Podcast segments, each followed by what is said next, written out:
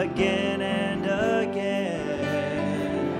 Lord, I call out to you, again and again. Let's sing Faithful One once again, Faithful One, so unchanging. You're the Faithful One, so unchanging.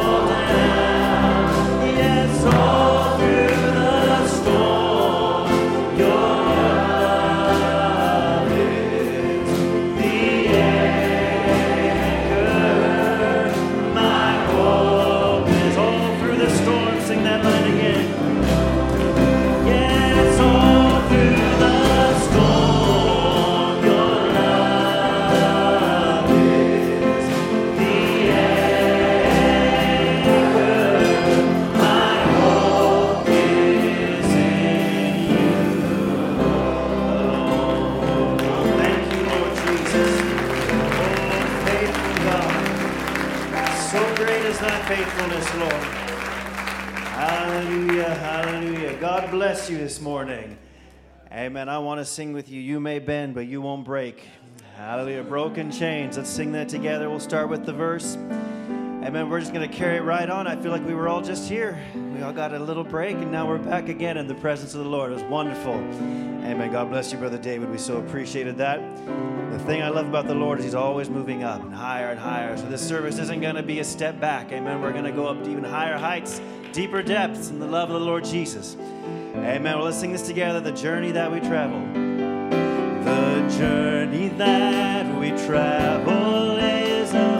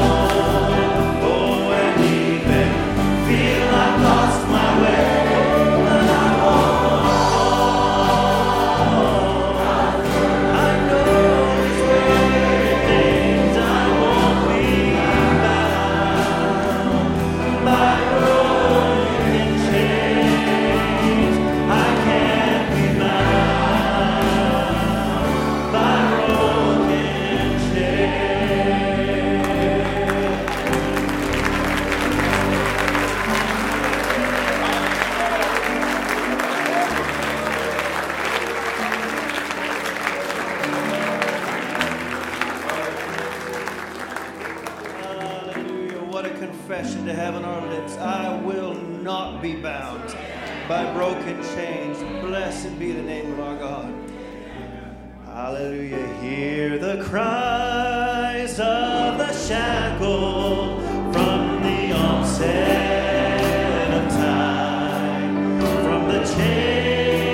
of defeat, there's no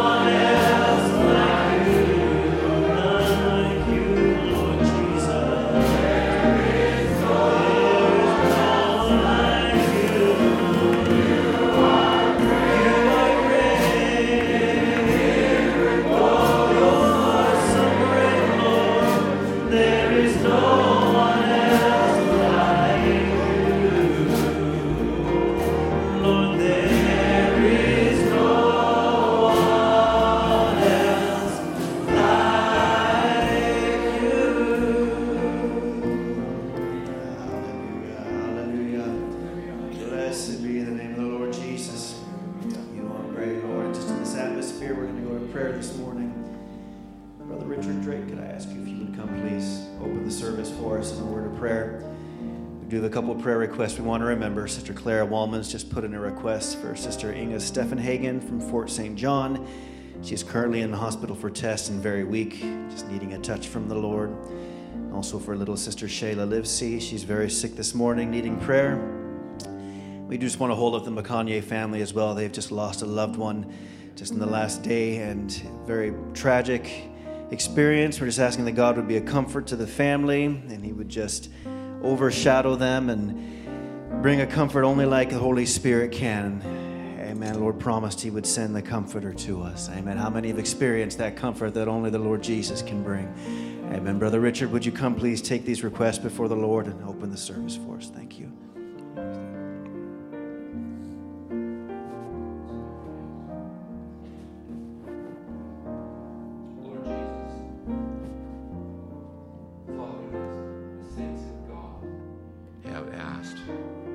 Lord, you said in your scripture, Father, that we have not because we ask not. And Lord, we ask abundantly, O God, that our joys might be filled. And Father, I know, Lord, for we were praying, Lord Jesus, for this situation for the McConaughey family, O God. And you have chosen a particular pathway for them, Lord. I pray that you would bless them, Father, in their grief, be their comfort and their guide, I pray. Lord, for little Sister Livesey, O God, I pray that you would raise her up. Father, whatever this thing is that's ailing her, Father, I pray that it would be corrected. Lord, that you would receive the glory and the honor, Father. And I know, Lord, in her little heart, Father, seeing her here in the assembly, she would love to be here this morning. And Father, I pray, Lord, also, Father, for Sister Steppenhagen, Lord Jesus, would you bless her and touch her in a special way, Father. Father, we thank you. And Lord, for this service this morning, Father, from the youngest child to the oldest adult, Lord, I pray that we would have the courage to yield to the Spirit of Christ.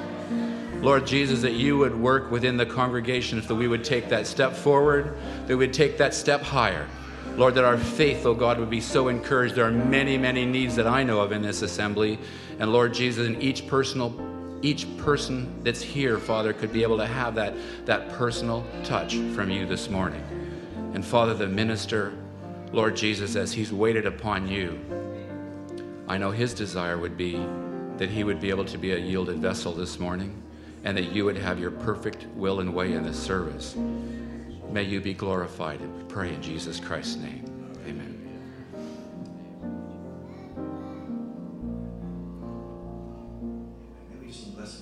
Almighty, I'll have you just stay standing just for a moment. We're going to ask our Brother Michael and Brother Andrew to come get ready for their special, if they would. And just as we sing this, and they prepare now. Oh, Father in heaven, we love you. Oh, Lord, we lift your name.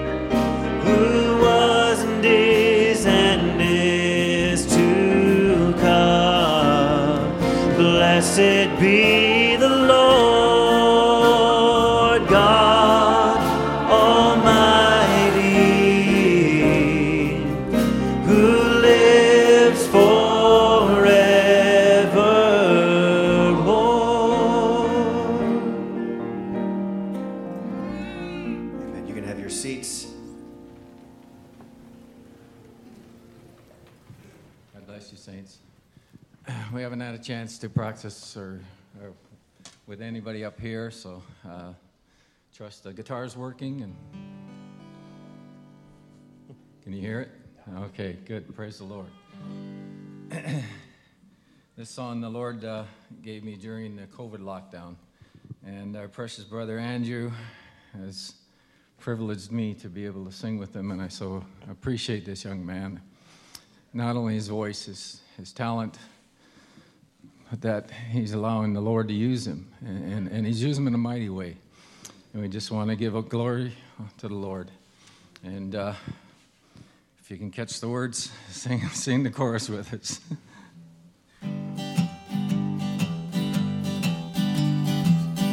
God cannot lie. He called me perfect. This world has lost its grip on me, birthed by the word. I stand victorious, a virtuous woman. He called me his bride in troubled times and deepening sorrow, his tender grace, above sin's time, his perfect strength. Through all my weakness, I find his peace within me abide on mountain high.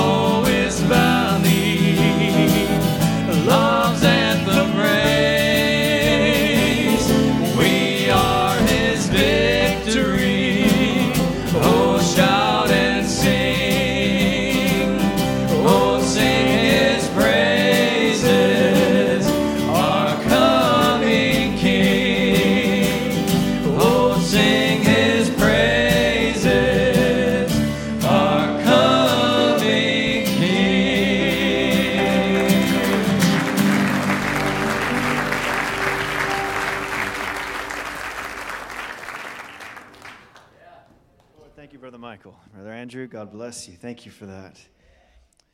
We appreciate it. Brother Ben, do we not paid in full? Paid in full by the blood of the Lamb. Not paid in full by the blood of the Lamb. A flat, paid in full. I want to sing a song. I don't really know that we've done it congregationally, but number thirteen twenty-one. I love this song, and I think that uh, most of you do as well. So if the musicians take a verse to get it, that's all right. we're just going to enjoy ourselves. Amen. We've come to worship the Lord, and we try to have everything just perfect in a little box, but for as much of a perfectionist as I am, it doesn't have to be perfect for me to enjoy it and to praise the Lord. Amen. So let's sing this together. When justice called, it was paid in full. Hallelujah. When justice called for a payment for sin, no one worthy could be found among.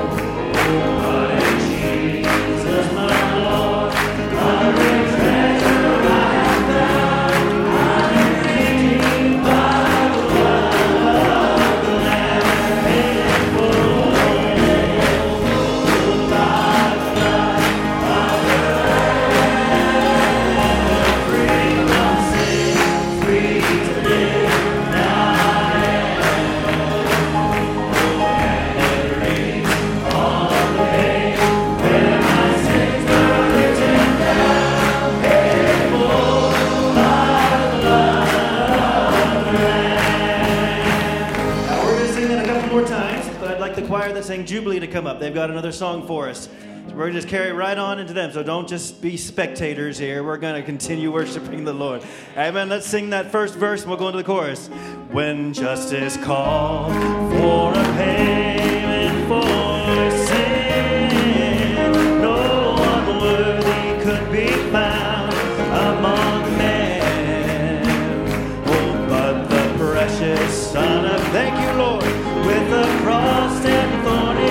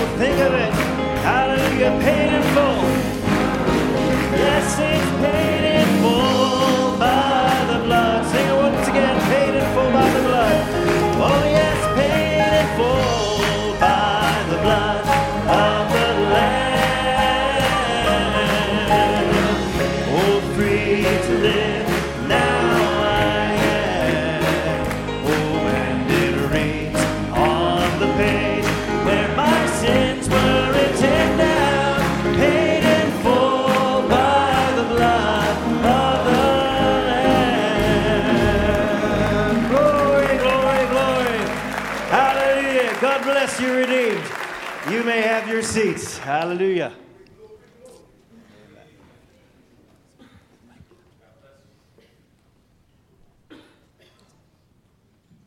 God bless you all this morning.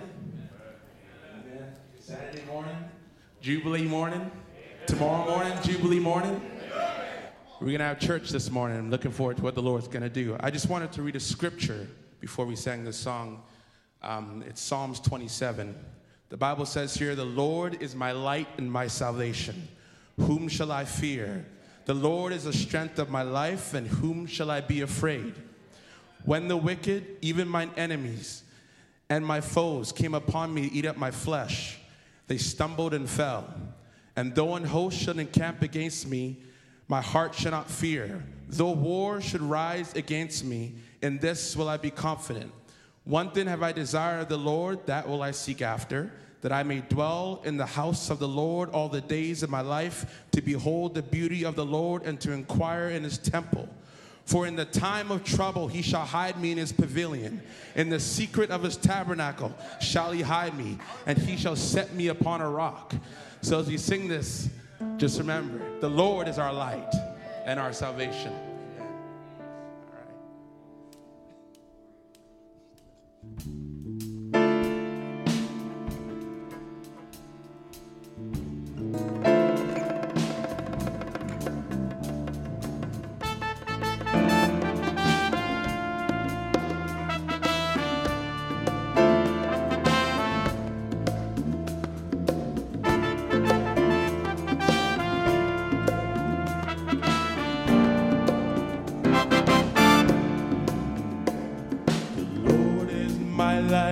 Salvation, whom shall I fear?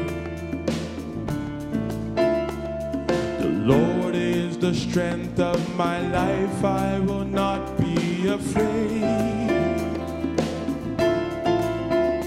When mine enemies came against me, they stumbled and fell.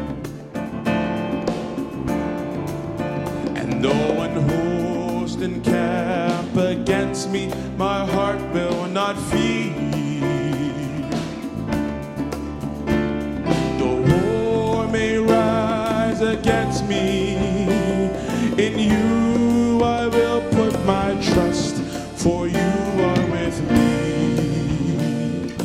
Yahweh, Yahweh,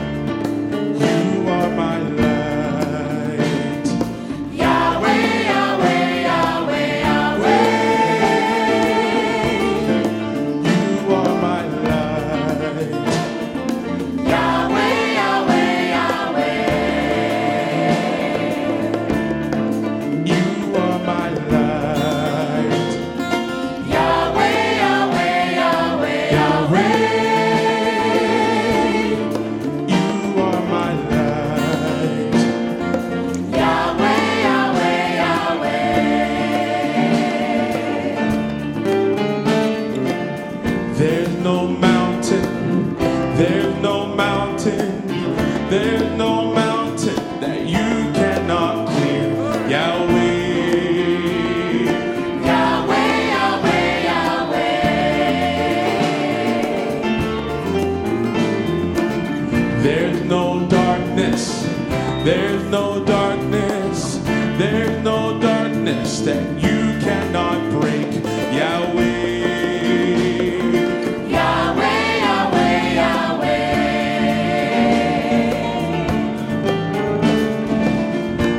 no power. There's no power. There's no power. There's no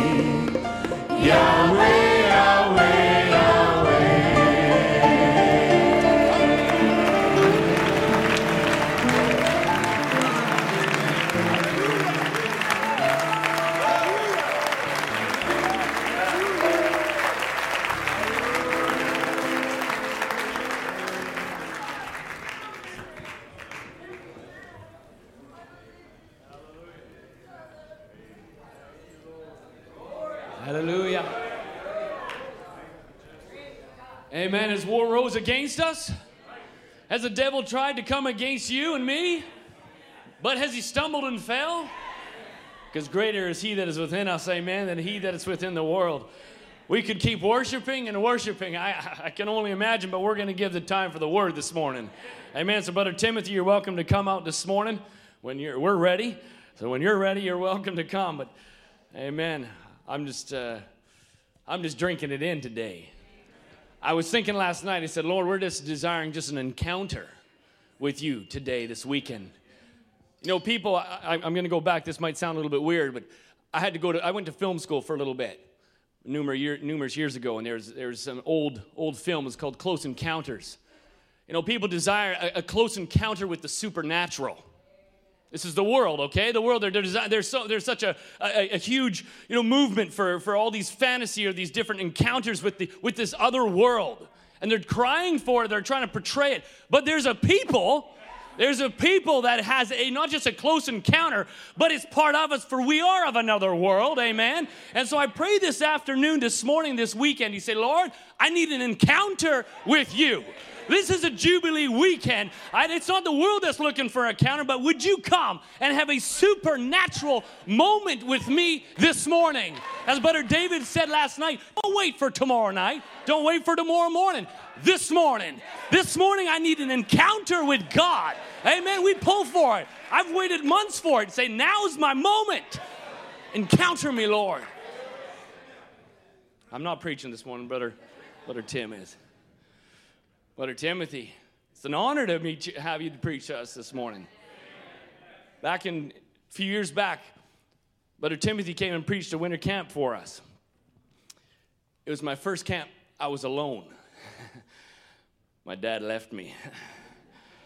Brother Timothy came and preached. And it was such a comfort for me, Brother Timothy. Just the, the your calm strength. Just your sure, sureness and calmness. And I so appreciated it. I know you might not even have known that. But it was a strength for me. Appreciate it. You've blessed us mightily over these years. You've supported your dad. I know that burden. I know that the load that you take. I have a little, little understanding, a little, little teeny, teeny bit. So God bless you. The, the pulpit, Brother Tim, is yours. We don't have a time limit per se. It's all day. all day. We'll, we'll maybe break for a tad moment of lunch just to sustain these natural bodies. But we have all day, amen? You get tired, well, you can go and take a little refreshment. We're, we're here this morning to give the Lord all the time, amen? Just a little bit, just remember tonight's service is at six, tomorrow morning's at ten. I know a few of you came early today. That's okay. ten o'clock tomorrow. Young people, there's this this afternoon. If you want to meet Brother Anthony, we'll be uh, taking care of this afternoon, just a little uh, time with young people. Lunch will be out in the in the parking lot here, so that'll be after church there, so you can meet in that area and look for Brother Anthony. And you, then we'll continue on to service tonight. Amen. Well, maybe just as Brother Timothy comes, I want to say, sing, what a, what a theme. Who the Son sets free is free indeed. As you heard last night, my goodness, the, the Liberty Bell has rung. Amen. Maybe as you stand, we invite Brother Timothy. I just want to sing the chorus to that. Who the Son, who the Son sets free. We know that song. You know that song, so you can help me sing it. Who the Son sets free. That's a song. Is free indeed. I'm a child of God. Yes, I.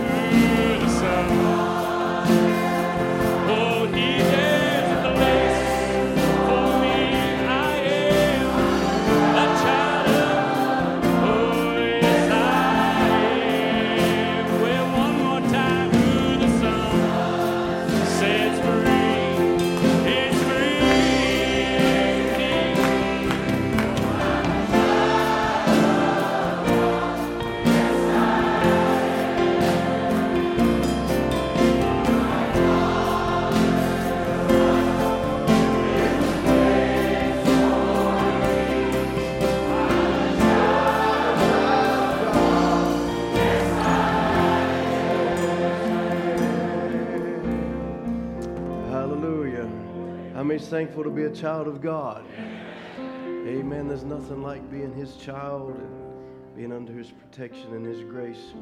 Amen. If you'd have a need you want to make known to the Lord, you can just lift your hand today and let's just go to Him in prayer before we start here this morning. Father, Lord, what an honor it is to be in this moment.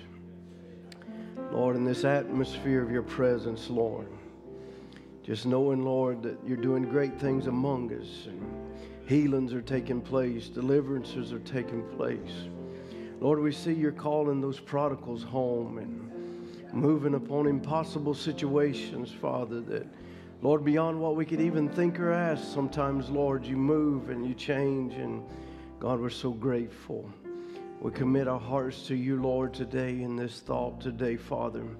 We ask, Lord, that you would speak and you would touch and you would minister as only you can do, Father. I cannot do this on my own. It's impossible, Lord, but I know, Father, that I have you this morning. You're the speaker, Lord, but, Lord, not only be the speaker, but be the hearer also, Father. May there be just a connection to the throne, we pray. We ask it in your name for your glory.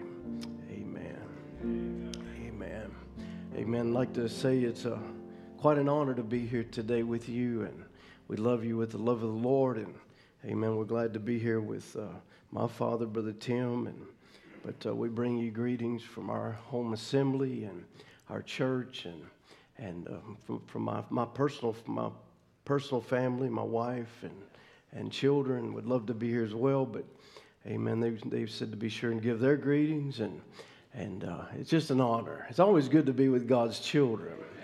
Amen. As you know, we've been through quite a difficult year uh, with the loss of my mother and things, and we want to thank you for every prayer that was prayed, and and uh, for, uh, amen, sending Brother Tom to be with us. And I know Brother Ed expressed his heartfelt uh, um, thoughts of wanting to be there, and we appreciate that. And amen. It's just wonderful to know that in times that you go through difficult times, you have others around you.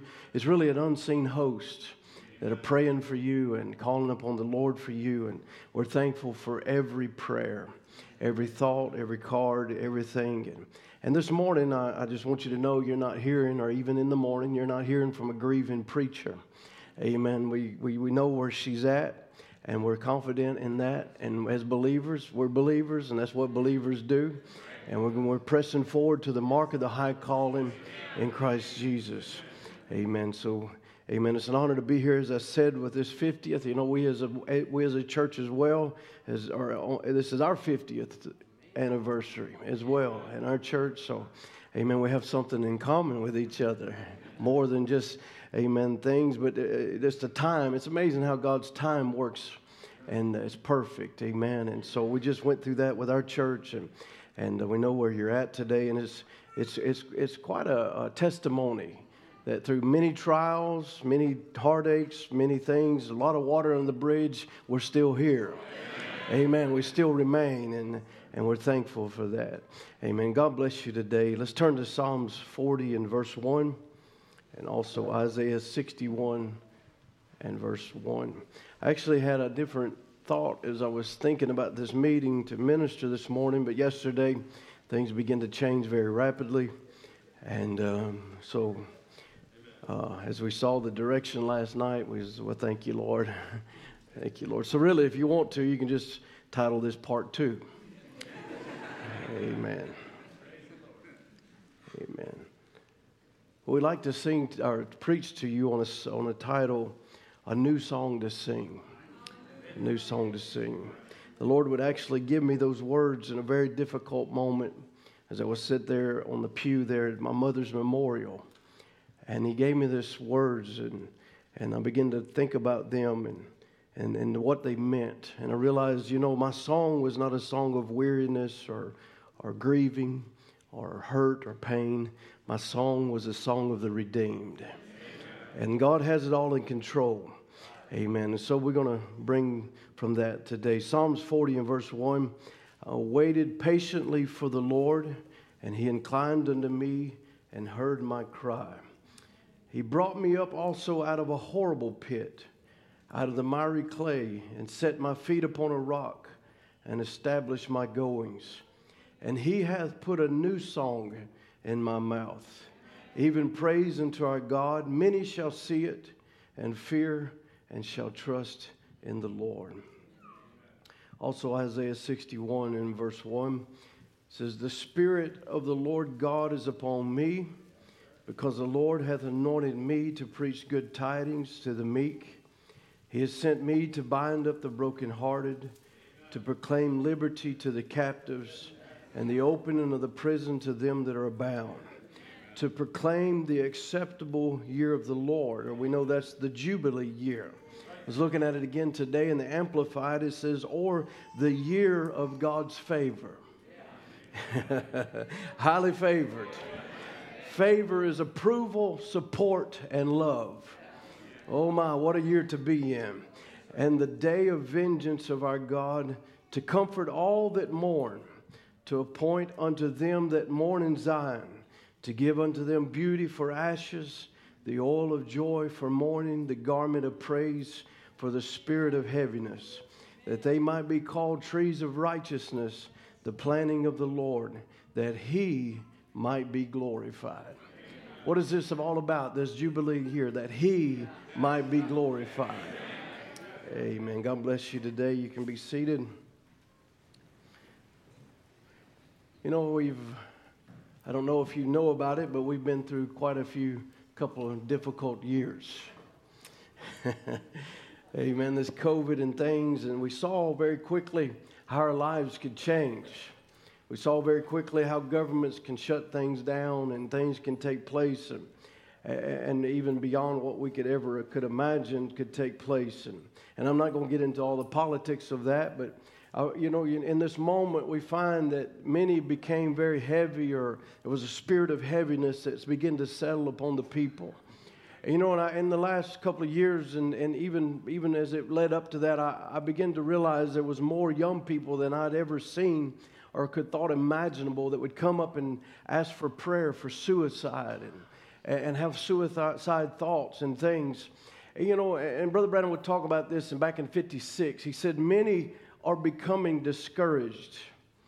You know, and when we become discouraged, it, it takes our strength from us.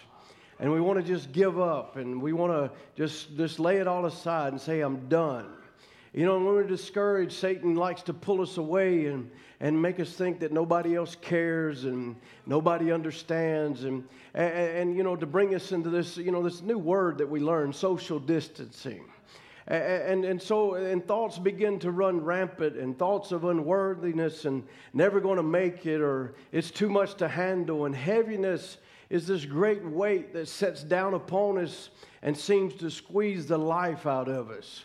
Amen. I, I, more people than ever is dealing with anxiety and fears and depression and discouragement that is set in. And do, what is it? Is darkness that is closing in.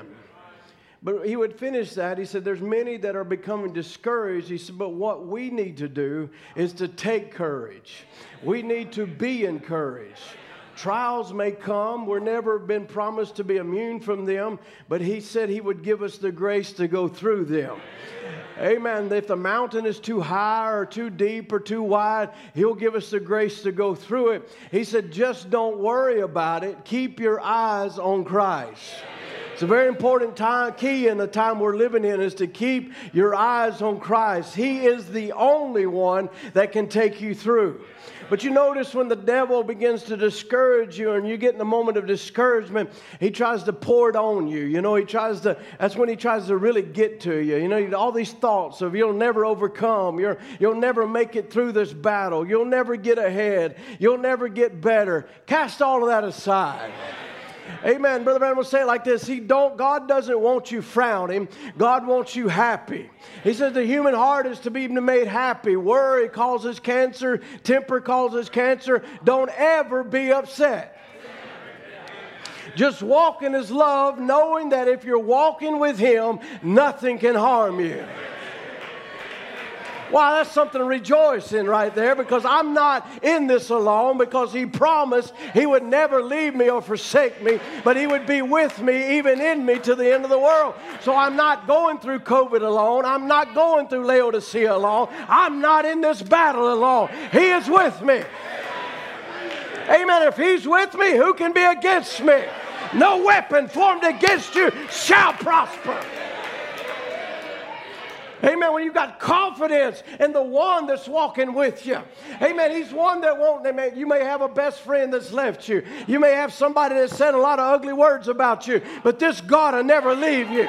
This God will never turn from you. He'll be with you in the trial. He'll be with you on the mountain. He'll be with you in the valley. He'll be with you every day of your life. He'll be with you in cancer. He'll be with you in sugar diabetes. He'll walk with you in blindness. He'll walk with you through every trial of life. He promised He would, and He has never failed one time. And if you're walking with Him, nothing can harm you. There's neither powers, things present, things future. Nothing can separate us from Him. We are in Him. Hallelujah. We have never come by our own will. Listen, we're not sitting here this morning because we had a thought, I want to be there. I, I want to. We came by His will. Amen. The light of God, the pillar of fire, has led you to where you are. Are we followers of the pillar of fire? And the pillar of fire didn't leave fifty years ago. It's still just as prevalent today as it ever was. And it's still leading people through trials. It's still leading them through the Holy Ghost. It's still leading them through the dark waters. It's still leading us through the darkness of Laodicea. This pillar of fire is still in the church of the living God. Hallelujah. Amen. I, I saw a T-shirt or, a, or some kind of cartoon one time of this man, this little dorky-looking sheep, you know, was walking on his back hooves. We know they walk on four legs, but it's a cartoon. Bear with me. And he's got his little cloven hooves, and he's walking down this pathway, and he's holding the hands of Jesus. And they're walking down this little pathway, and over in the ditch over there is this old toothless lion. And he's roaring out, "I'm going to get you." And this sheep is looking at that lion with a smile on his face. And he's replying, "I'm with him." Amen. Maybe you've heard the lion's roar, and he's been after you, and he's been on your trail. Maybe the hounds of hell have been after you, but don't forget who you're with. You need to look at that devil and say, "It ain't just me here, boy. I'm with the King of Kings. I'm with the Lord of Lords. I'm with God walking in human flesh." Nothing can harm you.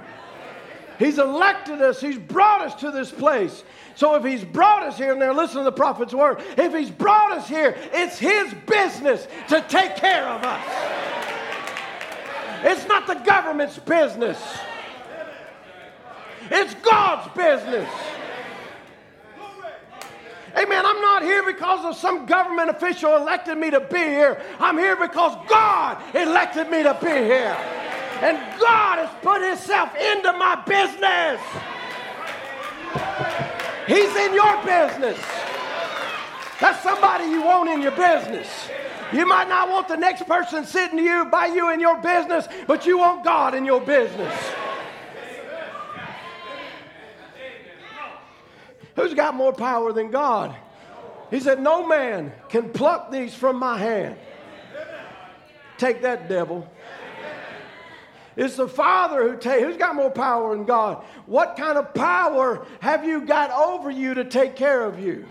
Well, let me tell you the kind of power. The same power that still puts the sun up there. I understand you don't get to see the sun much, but you saw it the last couple of days. It's still there. You can come through a long winter time, and it's still there. You can go through a cloudy day after cloudy day after cloudy day. It's still there. Why is it still there? Because the Word says, "Let there be light." And darkness is trying to put it out, and clouds are trying to cover it, but it's still there. And I want to tell every critic, you tried to cover, amen, the power of God. It's still here. You try to bring it down. It's still here. The sun is still out.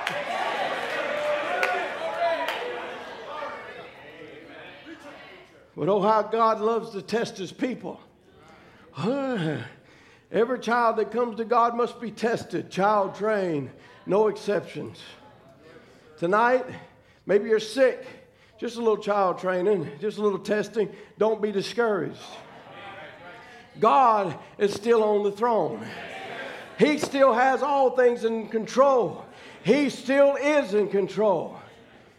He said, if you were, are truly born of the Spirit of God, how many is truly born of the Spirit of God, then everything is working together for your good.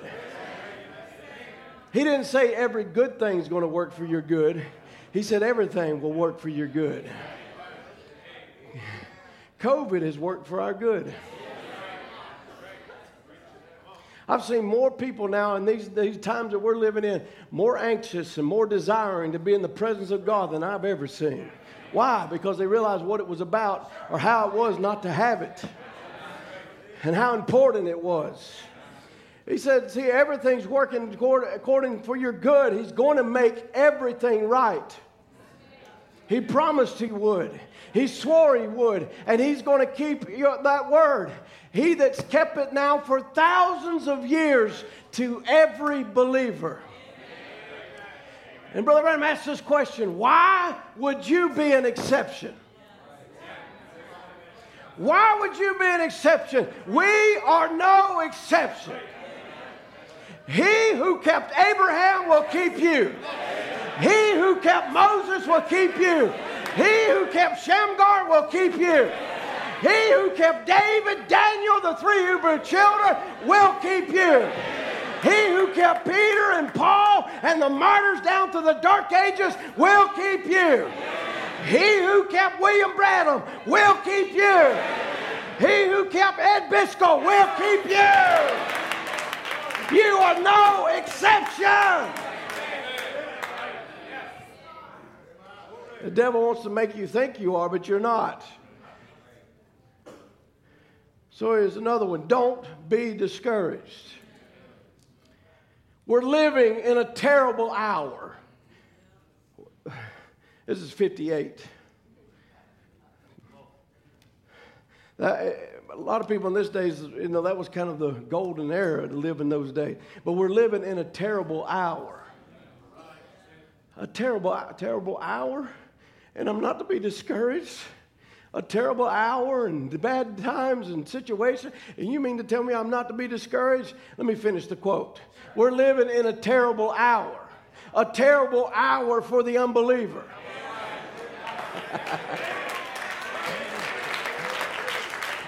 We are near the end. And we're looking for the coming of our blessed Lord Jesus Christ. I've used this before, but amen, you know, the Bible says in Second Timothy, I believe it is, the last days perilous times shall come.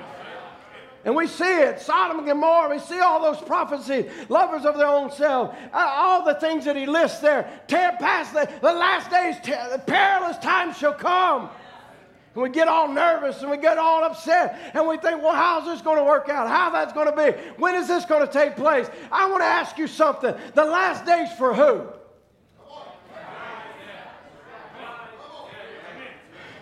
It ain't my last days. Amen. If you'll read it right, it's the last days. It's the last days for cancer. It's the last days for sugar diabetes. It's the last days for blindness. It's the last days for depression and anxiety and fear. But it's not my last days. I'm just about to step into eternity. And I ask you, when you get on the other side and you're shouting on the hills of glory, where's all those trials going to be? Where are all those devils going to be? Where's that cancer going to be? Where's that problem going to be? It's going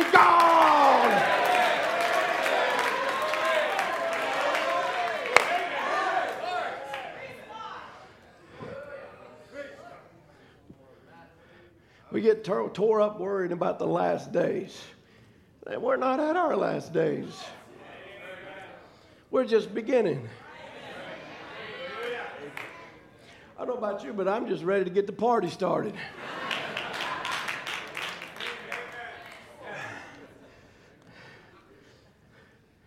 Amen.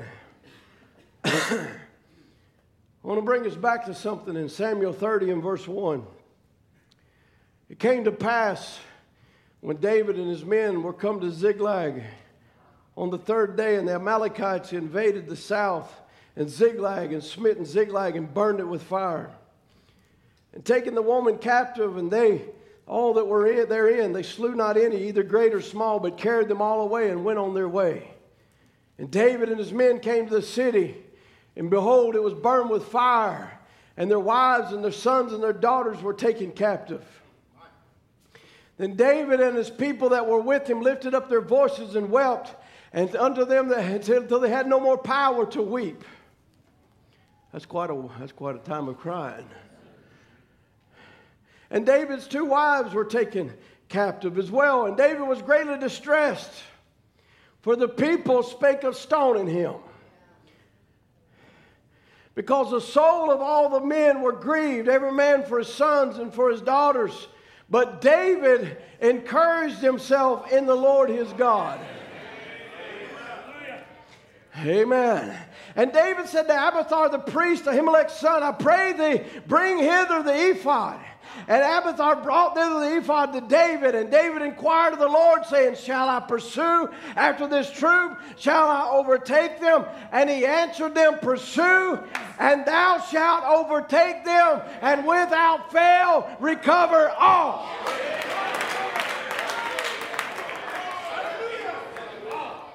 Without fail, recover all.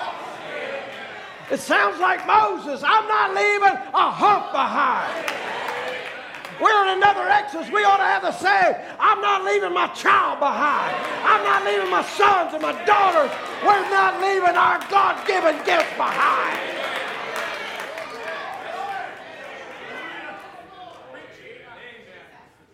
David and his band of soldiers to just return home. Discouraged?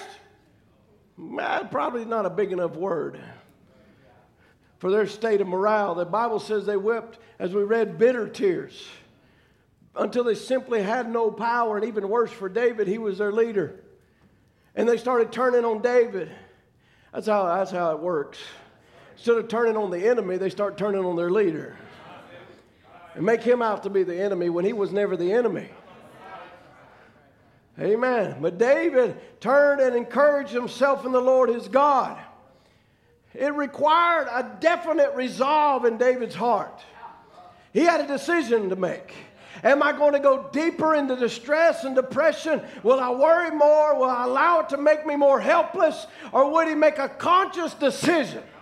I'm going to turn my, my eyes away from what's going on, and I'm going to turn them to the hills which cometh my help. David chose encouragement, not to just be encouraged, for there was no one around there that could or would encourage him. He couldn't even encourage himself. He had to turn to the Lord his God. You see, what David knew, that this wasn't just about David. David had a covenant with God. And what in having that covenant with God, it made what David was going through God's business. After encouraging himself, David was then able to move, amen, from the onto the solution that God had problem had pro- provided. See, you'll never get to the solution of your problem unless you get your focus off your problem and get it on your God. Amen. Amen. Discouragement does not come from the Lord. It comes from our adversary, the devil. That's why David could encourage himself in the Lord, because the Lord was the source of his solution, not the source of his problem. But how quickly the devil wants to turn it and say, God did you this way. This anxiety, fretting, worrying, discouragement, it indicates we're walking by sight and not by faith. We're walking about what we can see instead of looking to the unseen. Let me, let me read a few quotes here in discernment. Some, there's tons of these. Go look them up. Crossing bridges, worrying about things you ain't got no business to be. Look, look that up. He said, let us say, praise be to God. Oh my, this is what we need. This is the time. Is this the patient? How to do, sister? You're an awful deep thinker. Got a weary spirit. Always worried about things you got no business to be worried about. Whoa, that's going to the doctor, ain't it? Yeah, this wasn't the doctor said, well, just take this and take that. No, you. What, what's your problem? Let's get to the problem. Amen. See, medicine sometimes just covers the symptoms. It really don't deal with the problem. God wants to deal with the problem and the symptoms will go away. Amen. See, you're always worried about things you got no business to be. You're nervous, upset, and it's caused you to have acid in your blood, which give you arthritis. The devil did me this way. No, mm-mm, that, she did that to herself. She allowed things to become greater than what they really were. She began crossing bridges before she ever got there. Now, now I understand this is she, but there's a bunch of he's too. Brothers, we'd cross a lot of bridges. How many has ever had something with another brother and you're going to go talk to him and you're going to talk to him about it and you begin to build this thing in your mind. I'm going to say this and he's going to say that. Oh, he better not say that. Man, if he does, I'm going to bring this out. And then when I do that, he's going to do that. And you go over there and you begin to talk to him, and he don't even know what you're talking about. Amen. Crossing bridges. Amen. Discouragement, nervousness. He said, come, lady, you're a very deep thinker. You're sincere with all your heart, but it's caused you to be a nervous person. You're very nervous. You're always taking other people's things. Uh-oh. And thinking about that. Crossing bridges before you get to it. Building things that never happen anyway. In that, it's developed a stomach trouble for you. But Paul said we are to walk by faith and not by sight. Amen. That was his source of strength, his source of stability. Amen. When we walk by faith, we're putting our confidence in the Lord. We're putting our confidence in his promises. But when we walk by sight, we trust in what our senses say, what our feelings say, what our understanding say, and then we begin to fall easily prey to uh, under, misunderstandings and, and the world and the deceptions and the flesh and the devil. When we find ourselves in discouragement, we find where we've been placing our trust. The answer is that you don't have to stay there. Amen. Hallelujah. The answer is put your trust back in the Lord. When discouragement comes, you find you've been walking by faith or by sight instead of faith. Head back to the Word. Yeah. Head back to what he said. Amen. And begin to build your faith back up, your strength. God, God wants you to be encouraged. Amen. So if he wants you to be encouraged, he has to give you the means to be encouraged by. Amen. Recognize first you don't have to stay discouraged. Some people like that. They worship that discouragement spirit. And they want to tell you why they're discouraged and a hundred reasons why and this and that, and they got a list a mile long. You don't have to stay there. It may be, you know, Brother Branham talked about a bird that flies over your head. You can't keep that from happening, but you can sure make him quit building a nest in there. But how many people of you saw them spiritually? Man, they'd have twigs sticking out. They'd have mud all over their hair. Or they may be fixed up and dolled up and their hair just right. And we got the newest haircut. But if you could look spiritually, they got all kind of nonsense wadded up. Can't even hardly walk through the doors because it's piled so high. And they wonder why I ain't got nothing from God. Hey, man, bear with me. We're going somewhere. You can be encouraged, but you have to encourage yourself in the Lord. There's always going to be somebody that does something wrong. There's always going to be somebody that makes a mistake. Whether it be a deacon, trustee, leader, it don't matter, a pastor, it doesn't matter. We're all human. But the problem is the devil wants you to get your eyes off of your humanity and magnify their humanity. So when the circumstances of life pressed into David, David turned and pressed into his benefits. He gave an outline of our benefits in Psalms one oh three. Bless the Lord, O my soul, and forget not all his benefits, who forgives all iniquities, who heals all diseases, who redeems your life from destruction, who crowns you. Oh, if you can get the mud out of your hair and get all that stuff out, God wants to crown you with loving kindness. Tender mercies, who satisfies your mouth with good things so that your youth is renewed like the eagles. So you have to stop giving voice to your discouragement and start giving voice to your encouragement. Stop repeating the lies of the devil and start speaking the promises of God. Stop speaking out of fear and start speaking in faith. Stop talking about the problem and start talking about the promises.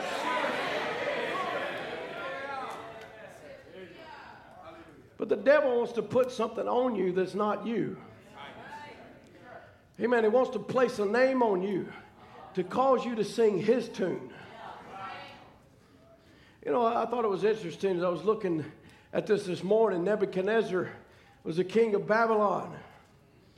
And, uh, and he was, you know, we know the story. Daniel and the three Hebrew children were taken down there. Hananiah, Mishael, and Azariah. How many ever says those names when you say the three Hebrew children? Shadrach, Meshach, and Abednego. All four of these Hebrews' names had meanings, of a, and then that meaning was a connected to the faith in God. But upon their arrival into Babylon, their names were changed.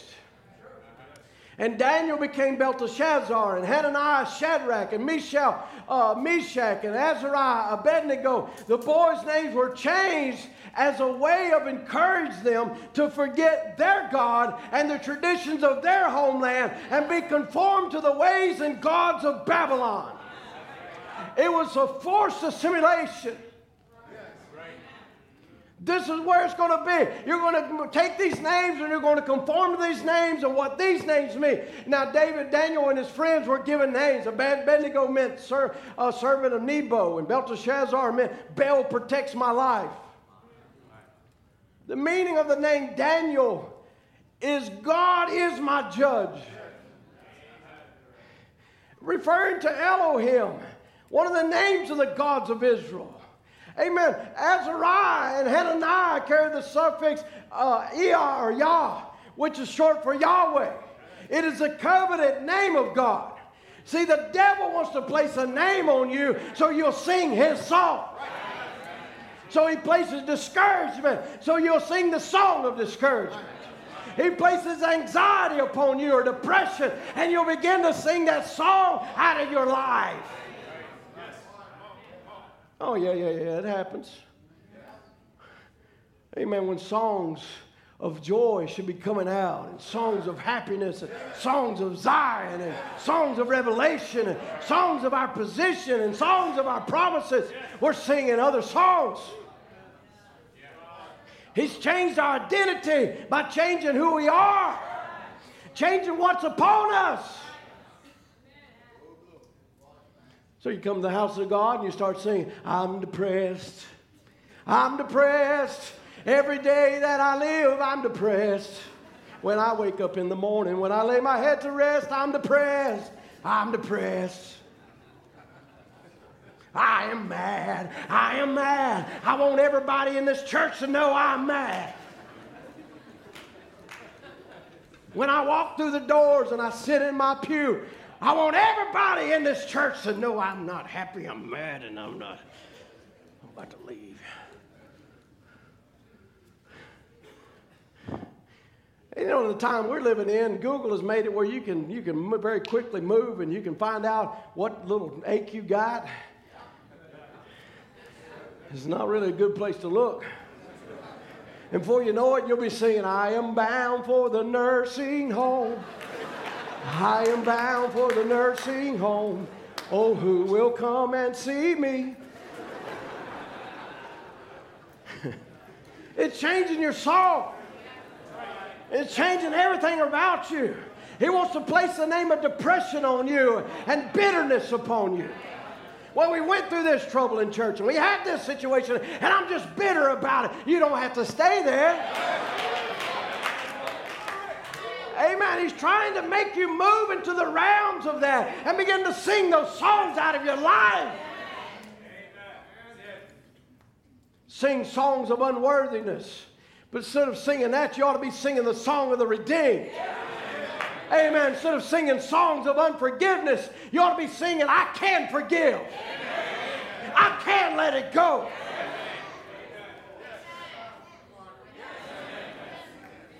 Hey, while we're here, why, you know the forgiveness that you give is the forgiveness you'll receive. He said, Father, forgive them, uh, forgive us as we forgive our debtors. As we forgive our debtors. So the forgiveness you give is the forgiveness you're going to receive. When you get in a battle, though, it's easy. It's easy to forget. It's easy to forget to praise Him. You know, our, our lives to be a praise offering unto Him. But then we become murmurers and complainers. And I promise you, I'm getting to the good stuff. Just hang on with me. How quickly in the journey of the children of Israel, it turned from rejoicing and praising. Hallelujah. Hallelujah. He set me free. He set me free. To complaining and murmuring and, and aggravated and not happy. They forgot what God had done for them. And he said, Brother Branham said it like this, he said, people forget very quickly what God does for them in a meeting. They forget of how He set them free or what He done them at a high school meeting or whatever, or camp meeting. If they forget all about it, what God did, they just forget it. And they begin to murmur, our souls loath at this light bread. And they left the garlics and onions of Egypt and were eating angels' food. Complaining. They left all of those things of, of, of, the, of the people that didn't believe in divine healing and walking with the healer. Yeah. Read the scriptures. Their souls didn't even wear out. Their clothes didn't even wear out. He provided for them every step of the way. Well, if he did it in that Exodus, don't you know he's going to do it in our Exodus? He hadn't got to lay on to sea and run out of power and run out of abilities and run out of creative power. He's just as powerful today as he ever was. Amen. He still takes care of his children just like he ever did. Here they were drinking, Brother Branham said, from the stagnated pools of Egypt and the old bloody, nasty Nile, and drinking from the rock and complaining and murmuring and mad. Mercy. Complaining always. Murmuring, left the garlic plots, left the boasting physicians, left the, the stale waters of Egypt. Day, the days of miracles have passed to be where miracles were taking place and still complaining. You know, I, I, I'm not as old as I can be, but I'm not as young as I used to be. I'm halfway to ninety. You start feeling things you didn't feel before. Like, man, what's going on? What has happened? How did I get here? And I know these young guys like, ha, ha, ha, you'll be here. Lord Terry's, you're coming right along. Brother Branham would say when he come down, he said in sixty-three, just a couple of years from his passing over, he said, God, give me grace to never complain. Grant that my life will be crowned, no matter if we suffer, whatever takes place, however many turns against me. I know this one thing in my life, as I get older, friends, the string behind me will soon be running out, narrow and narrow, as I go down the road. And I know one thing, it'll come to pass after a while, there will be nobody come to me and ask for advice. The ones who knew me in my younger days will be gone on if I shall live. My friends will get fewer and fewer as I get older now. I know that someday I'll go to, I got to die, and I hope that God never lets Satan crown me as an old crabbed, indifferent man, and my wife an old nagging woman, or your wife, or you that way. I pray, brother, that our lives will be crowned with the fruits of the Spirit. Amen. Joy, love, long-suffering, gentleness, patience, truth, faith in the Holy Ghost. He said, I try not to say too much on it about it. You know, people complaining because I think one of the horriblest things, I see a man or a woman that's constantly complaining. You say, well, I want a revival. You're supposed to be preaching on a revival. Stop complaining. Start rejoicing. Amen. He said, God, keep me from it.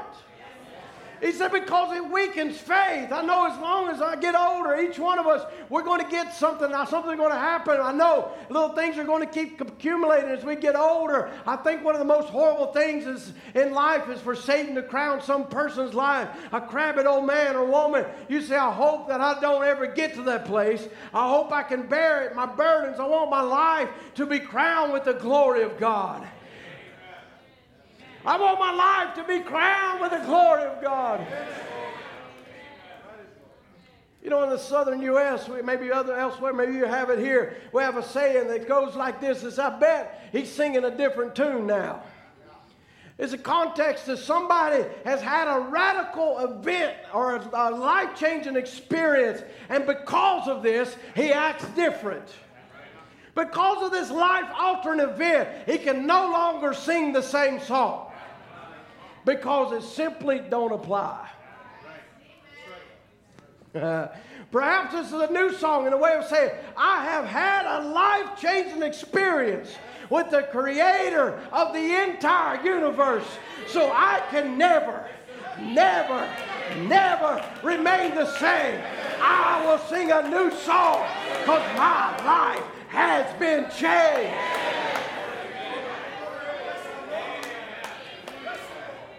Hallelujah.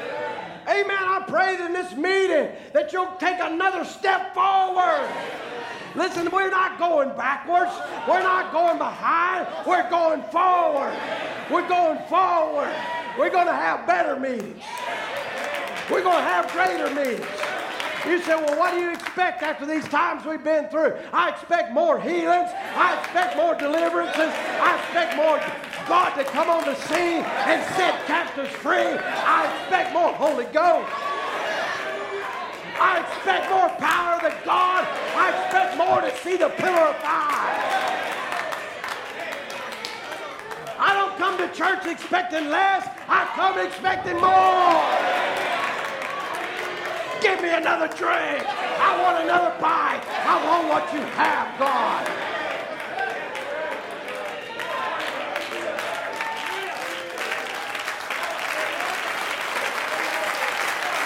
Hallelujah. In this meeting, God is about to give you a new song. You've been depressed. You've been in anxiety. You've been in fear. It's lasted long enough. What you need to say is, I'm not going to spend five more minutes with the devil. But I'm throwing my hoe down. I'm going to sing the song of Zion. I'm going to sing of his righteousness and his joy and his holiness and his happiness.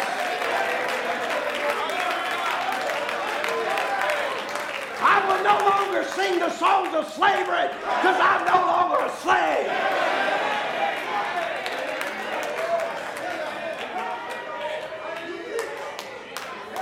I have had a life-changing experience. You can never come into the pillar of fire, into his presence, and remain the same.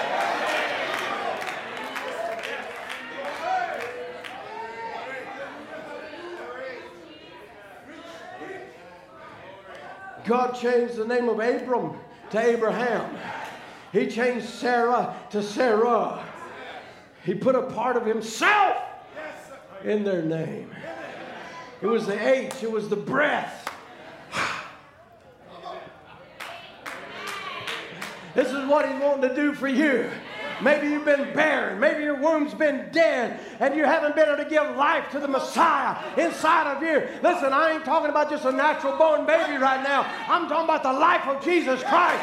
God is wanting to come and breathe on somebody and say, let me put my heart in you. Let me put my breath in you. Let me put my life in you.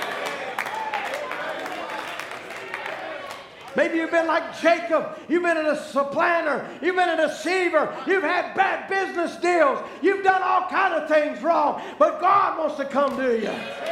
And you can have a moment with the angel, and he can wrestle it out with you. And I tell you, when you get a hold of that angel, you won't walk away the same.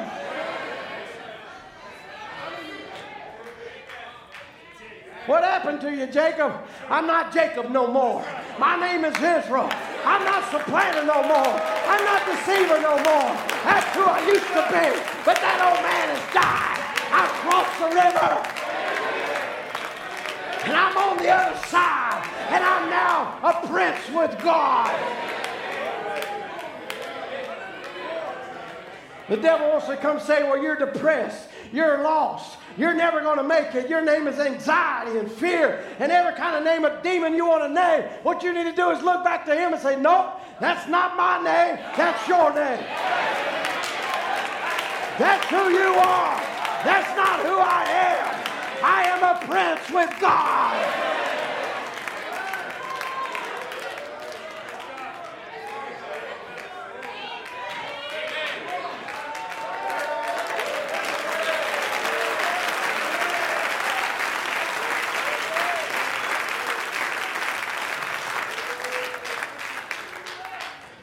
He wants to put thoughts in your mind. You're never going to make it. You're not ever going to be good enough. You're unworthy. You're a liar. You're a deceiver. That, Brother Branham would use that. He'd get asked a question. He said, how do we know if it's our thoughts or how do we know this? He said, if it's not the Word of God, it's the devil's thinking. So I've read the Bible. I hadn't seen where he called me a liar. Where he called me, I wasn't going to make it. Where he said, so these are the devil's thoughts. So let's hear what the devil's thinking this morning. Satan has got up this morning, maybe fixed him something to eat or whatever down in his kingdom, and his thoughts are going through his mind. You'll never be worthy enough. You're never going to make it. You'll never be redeemed. You'll never be there. You'll never experience eternity. You'll never experience the greatness of God. These are his thoughts. But he's trying to say they're yours. But these are the things that's antagonizing him and tormenting him. Saul. Brother Branham said, well, maybe it was a good name for a king one time, but it didn't fit an apostle. So he met the pillar of fire. And from that time, his name was changed. Paul. Abraham was Abram. Just an ordinary man, but one day he met God, and from that time he was changed forever.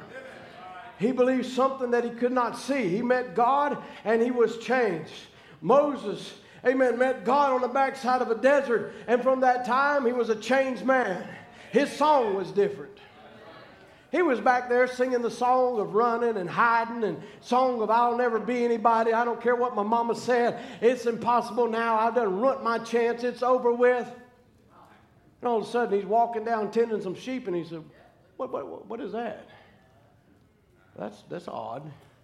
That's a light, and the bush is on fire, but it's not burning. Let me go check that out. He walks up there, and a voice speaks, and it calls him by name. Moses. Now, if the devil would have called him, he'd say deceiver, worthless, you runner of God's plan. But God spoke to him and called him by his name, Moses. Moses. Where, what are you doing? Take off your shoes. You're on holy ground. And we know what happened. He took from that moment. He went and got his wife and his donkey and his child and his rod, and he went off to Egypt. That's a, quite a different song. Well, you now his song asking, what are you doing, Moses? I'm going down to Egypt to take over. I'm going to take back what is mine, what is God's inheritance. He's had them too long. His time is over with. This is where David was. I'm going back. I've inquired of the Lord. And he said, go and take it back, and ye shall recover all. Hallelujah. I'm looking at a people that's going to recover all the joy, all the happiness, all the Holy Ghost, all the power of God.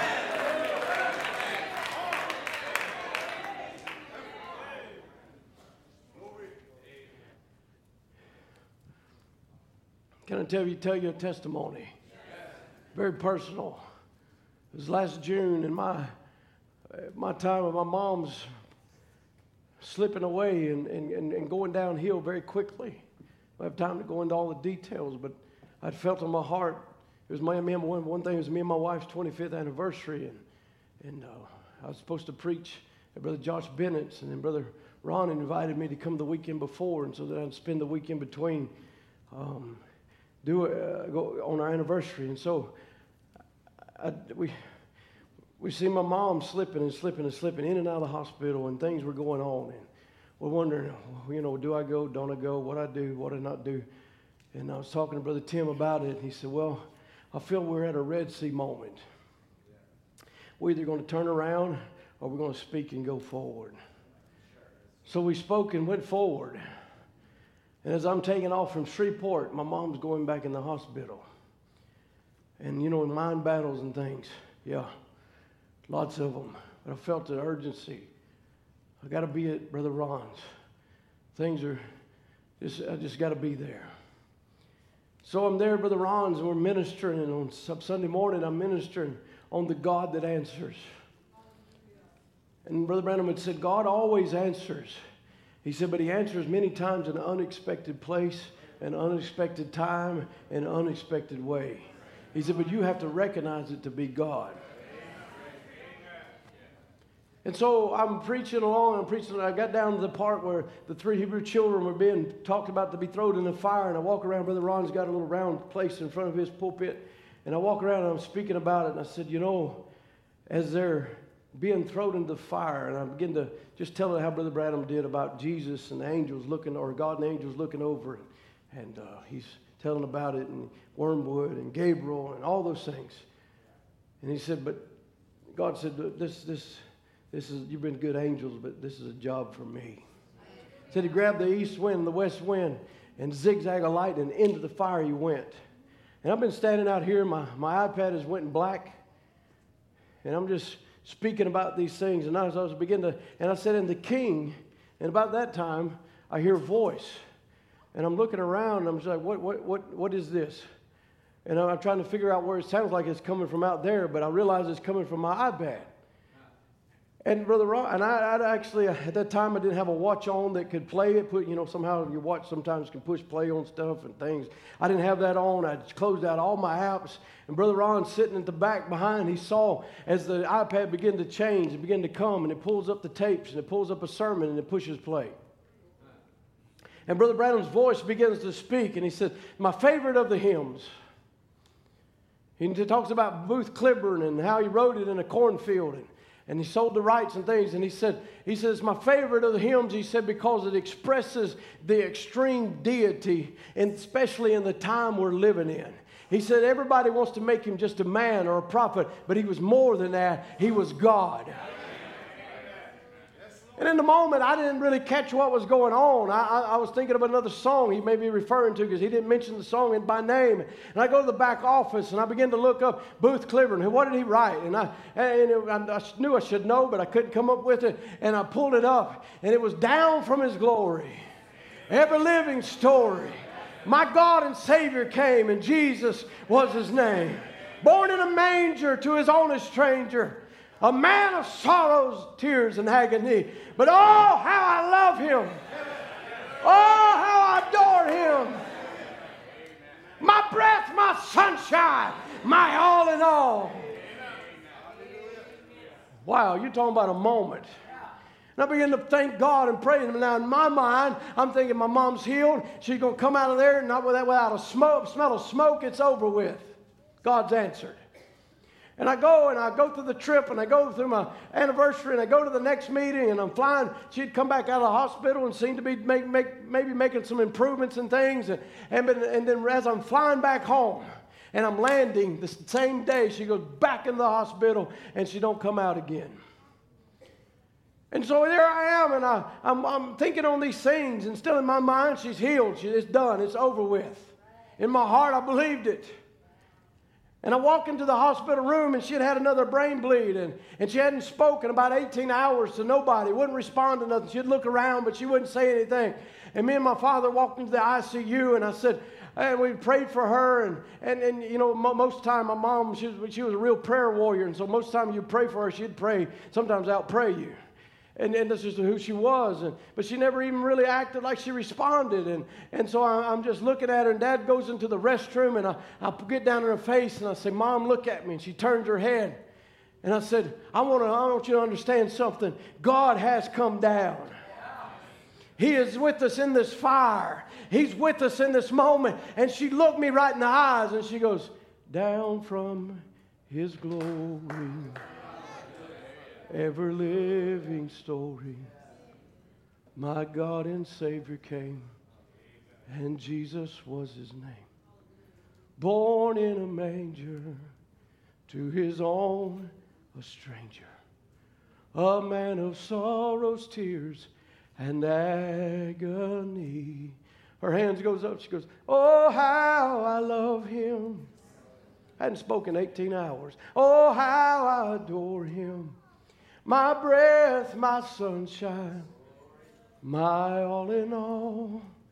The great Creator became my Savior, and all God's fullness dwelleth in him.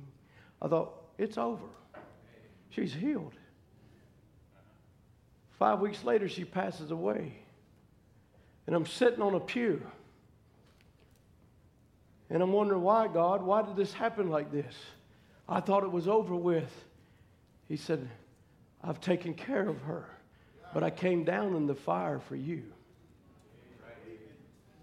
I knew where you were going to be at. And I came down and showed myself to you, that I'm with you in this fire. He gave me a new song. He gave me a new song to sing. I realized, hey, it ain't just my mama's God or my daddy's God, or it ain't just somebody else's God. God has came personally to me in a powerful way to show himself that he is in my fire. And I want you to understand this morning, he's still in the fire. He's still with us. He's still moving. He's still changing. He's still directing. He's not lost a bit of control. Governments are working at his will. It's all bringing about an end time. This is not Iran. We're about to go home. And something within me screams out, oh, how I love him. Oh, how I adore him. My strength, my sunshine, my all in all. Can you say that this morning? Is he your all in all? Is he your everything?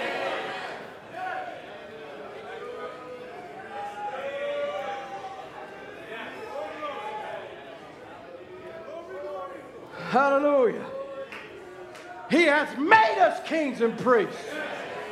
He has given us dominion and power and authority.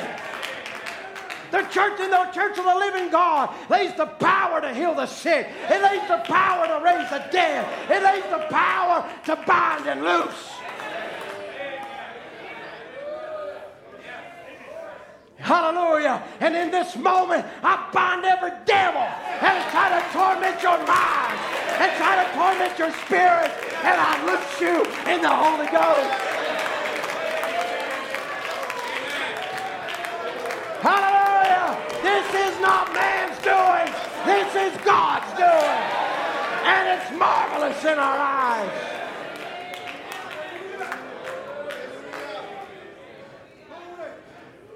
Blessed be the name of the Lord.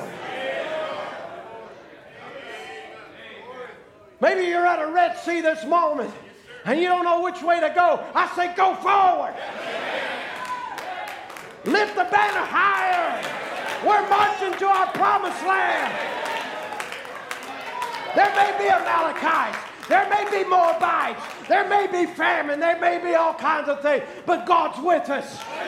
His word is here, and it's delivering us, and it's setting us free, and it's raising us up to serve him.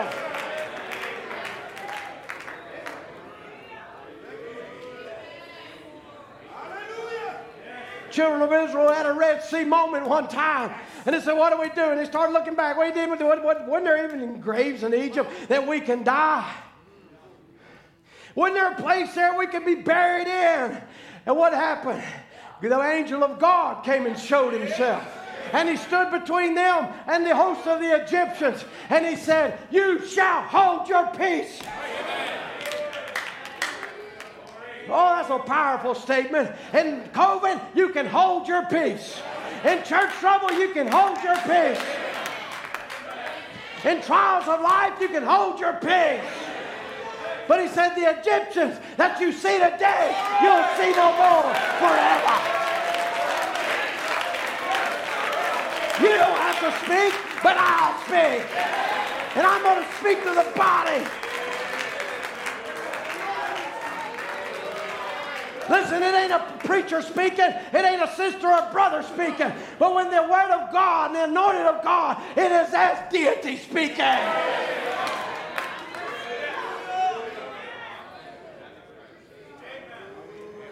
And he changed their song. He changed everything about them. They got on the other side, and they saw those Egyptians floating over there in the Red Sea. The Bible said they did. But just a few scriptures before, he said, the Egyptians that you see, you'll see no more forever. Well, there's a problem. No, the Egyptians that were there before were not the same as they saw again, because they didn't have life in them. No longer could they pick up a whip. No longer could they tell them one more thing to do. Their life had left their body. Amen. They were looking at dead men that had put scars on them. Dead men that had told them to stomp in mud. Dead men that had told them they would never have the victory, and Miriam couldn't stand it no more. Hallelujah. She said, where is my tambourine at? Where is something I can give God praise?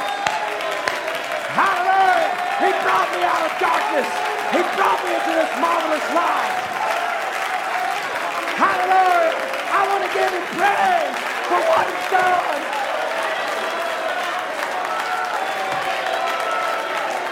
Hallelujah. I want to give him praise for what he's done.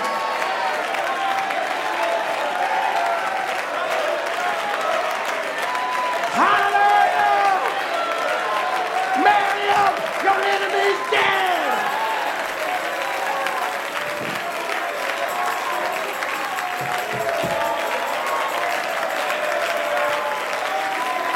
Oh, if I was you right now, I would rejoice in your liberty.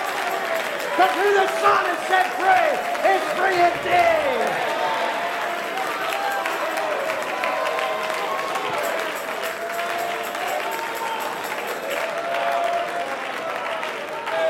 I tell you right now, in this presence by the Holy Ghost, if you feel the Red Seas in front of you, step out of the aisle and say, I'm coming down.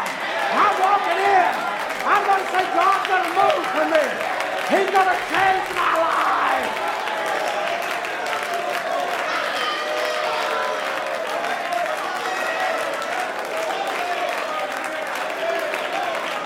I will not remain the same. I don't have to remain the same.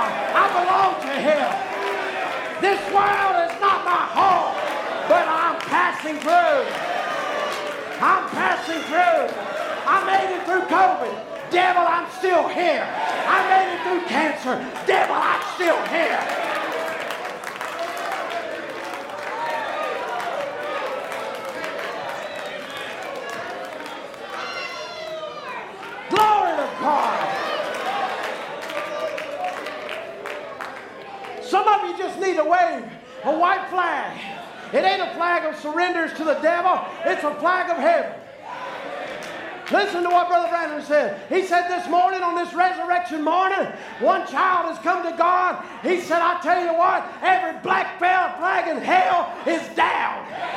It is down. He said, but in the presence of God, the angels are waving the white flags of victory. Wave it, brother. Wave it. Hallelujah. We got a white flag of victory. It's not I surrender. It's not I give up. But I'm going on with Jesus. I'm pressing to the mark of the high calling. I'm not, I'm not walking back. I'm not taking a step back.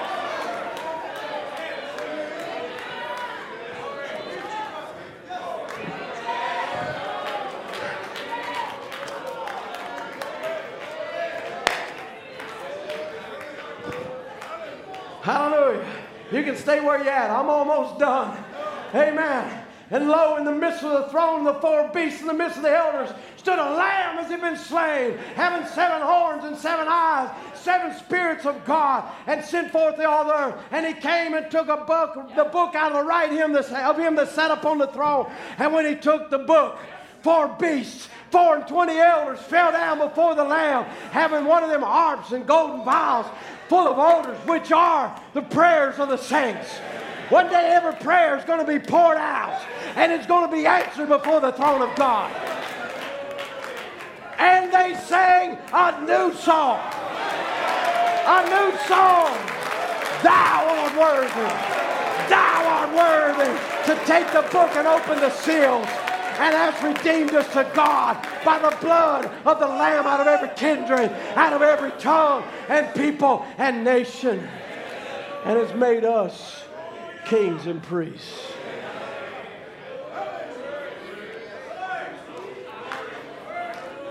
Oh, glory. Go do a study on it. There's a lot of verses about new songs. Psalm says, make a joyful noise unto the Lord. Amen. Amen. Psalms one forty-nine says, praise ye the Lord. Sing unto the Lord a new song. Amen. And his praise in the congregation of the saints. Goes on down to one fifty. Praise you the Lord. Praise God in the sanctuary. Praise him in the firmament of his power. Praise him for his mighty acts. Praise him for his excellent greatness. Praise him with the sound of trumpet. Praise him with the psaltery and the harp. Praise him with the timbrel and the dance. Whoop, whoop, dance. Praise him with the timbrel and the dance. Praise him with the string, instrument, and organ. Praise him upon the loud cymbals. Whoosh, whoosh. Praise him on the loud cymbal. Praise him on the high sound. Let everything, let everything that hath breath praise ye the Lord.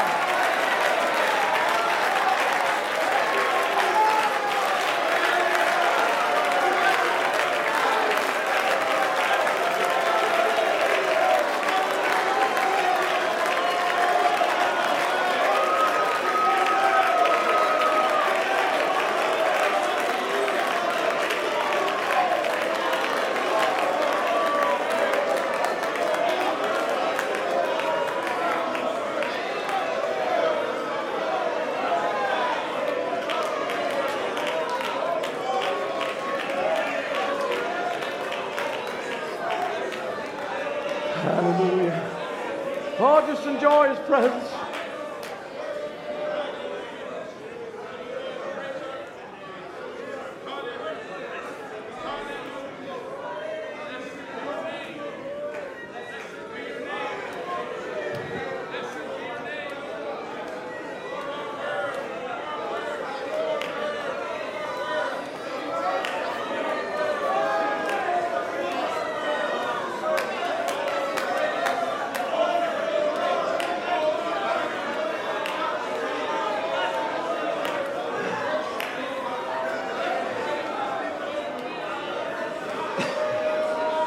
Hallelujah. Oh, we praise you, Lord. We magnify the name of Jesus. We worship the mighty name of Jesus.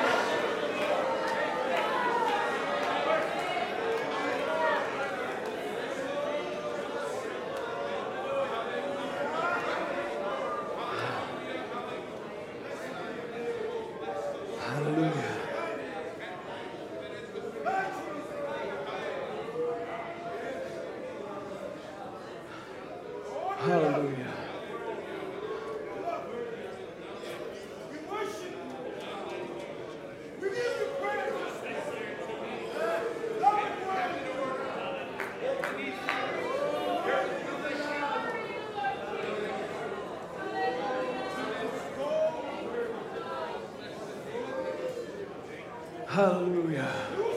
Oh, praise the name of the Lord.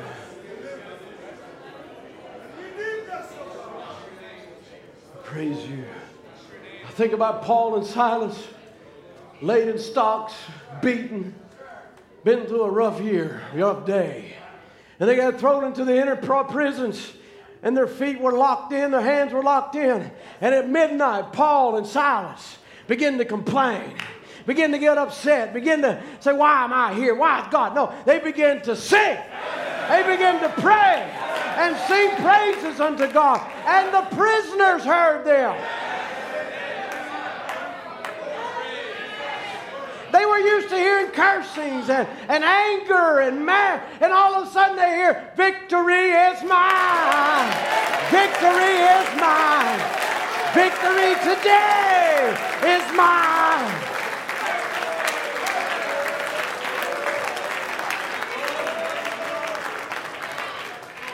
I got to looking into that, Brother Tom, and it said they sang the Passover Psalms.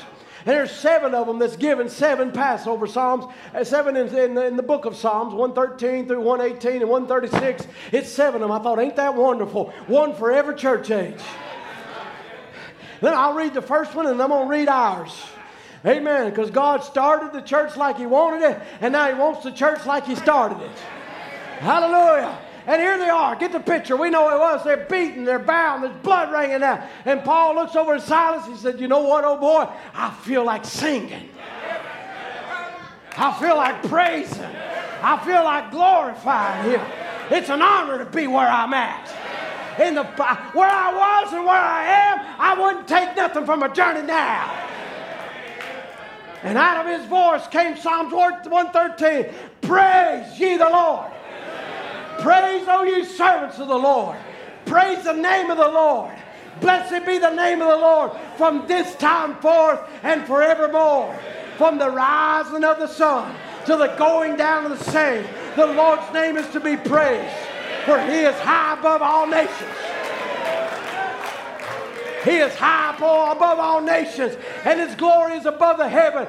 Who is like unto the Lord our God, who dwelleth on high, who humbled himself to behold the things that are in heaven and in earth, and he raises up the poor out of the dust and the needy, lifted the needy out of the dunghill, that he may set him with princes. That's a new song.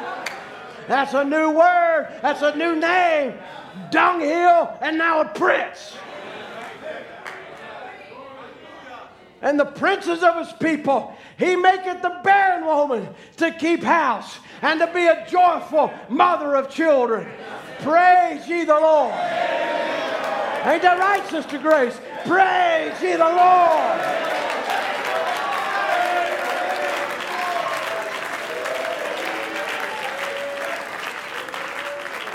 I don't have time to read all of it, but you can go read the rest of it at home. But in Psalms one fourteen, as their song began to move, listen to the chorus, listen to the verse.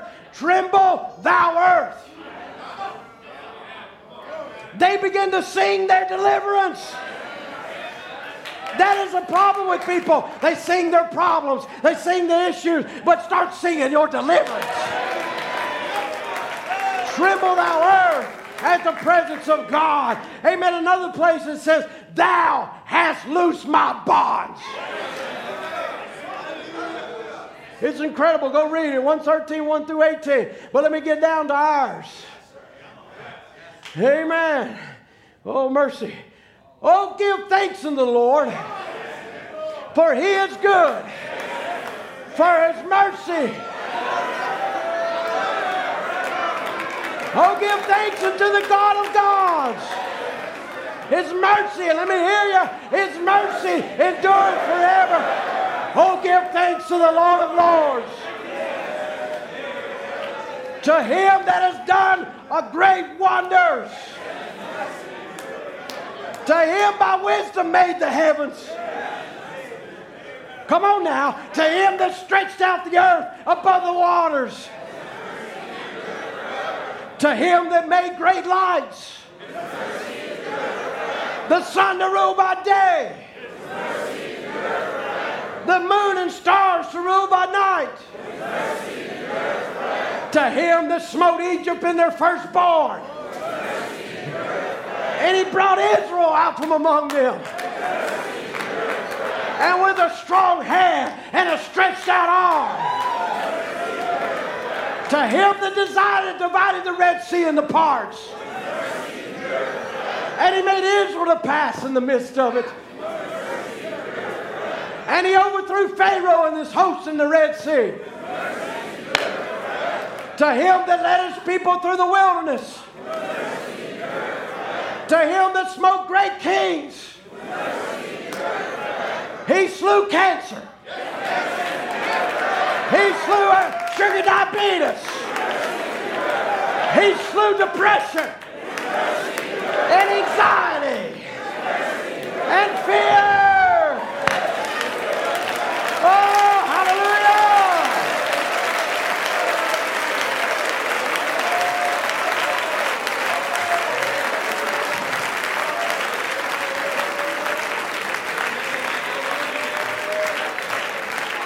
He remembered us in our lowest state,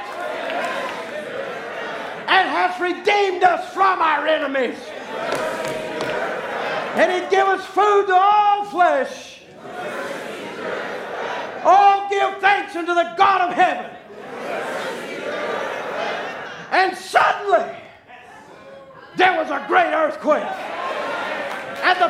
foundations of the prison were shaken, and all the doors were open, and everyone's bands were loose.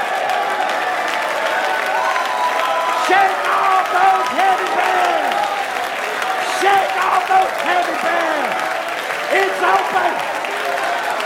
Walk to your inheritance. Walk into the peace of God. Walk into your health. Walk into your deliverance.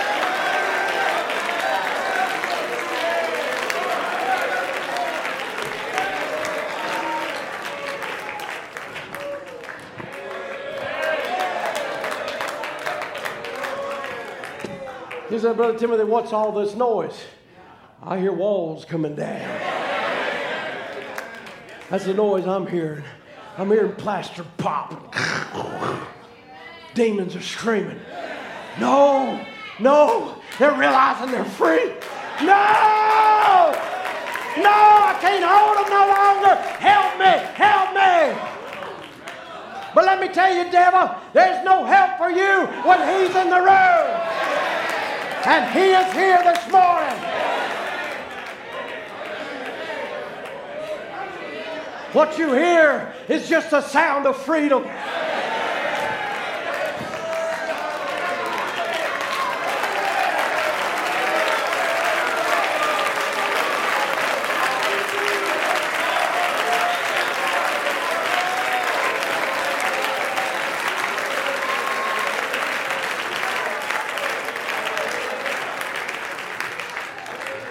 I gotta, I gotta quit somewhere.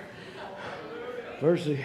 You know, down in Pensacola, they got the Blue Angels, and this new, the new businessman built, built, bought this property, and he's gonna build this subdivision. He built beautiful homes.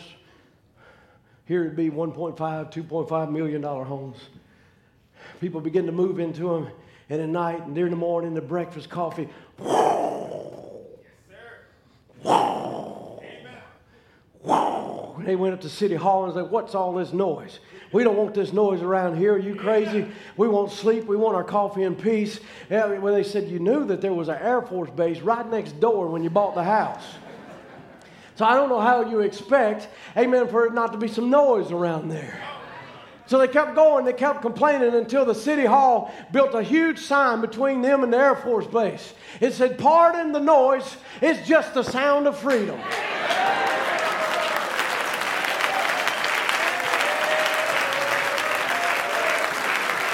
So maybe you don't like it this morning. Just pause for a little while. I know what it did for me. I know what I was. I know who I was. And I know where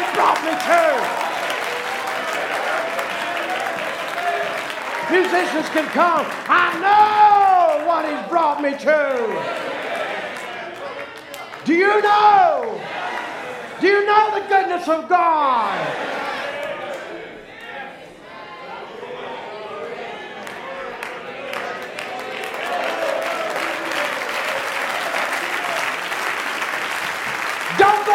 Singing the same old song. Lay it all down. Say, God, I'm here to receive something from you.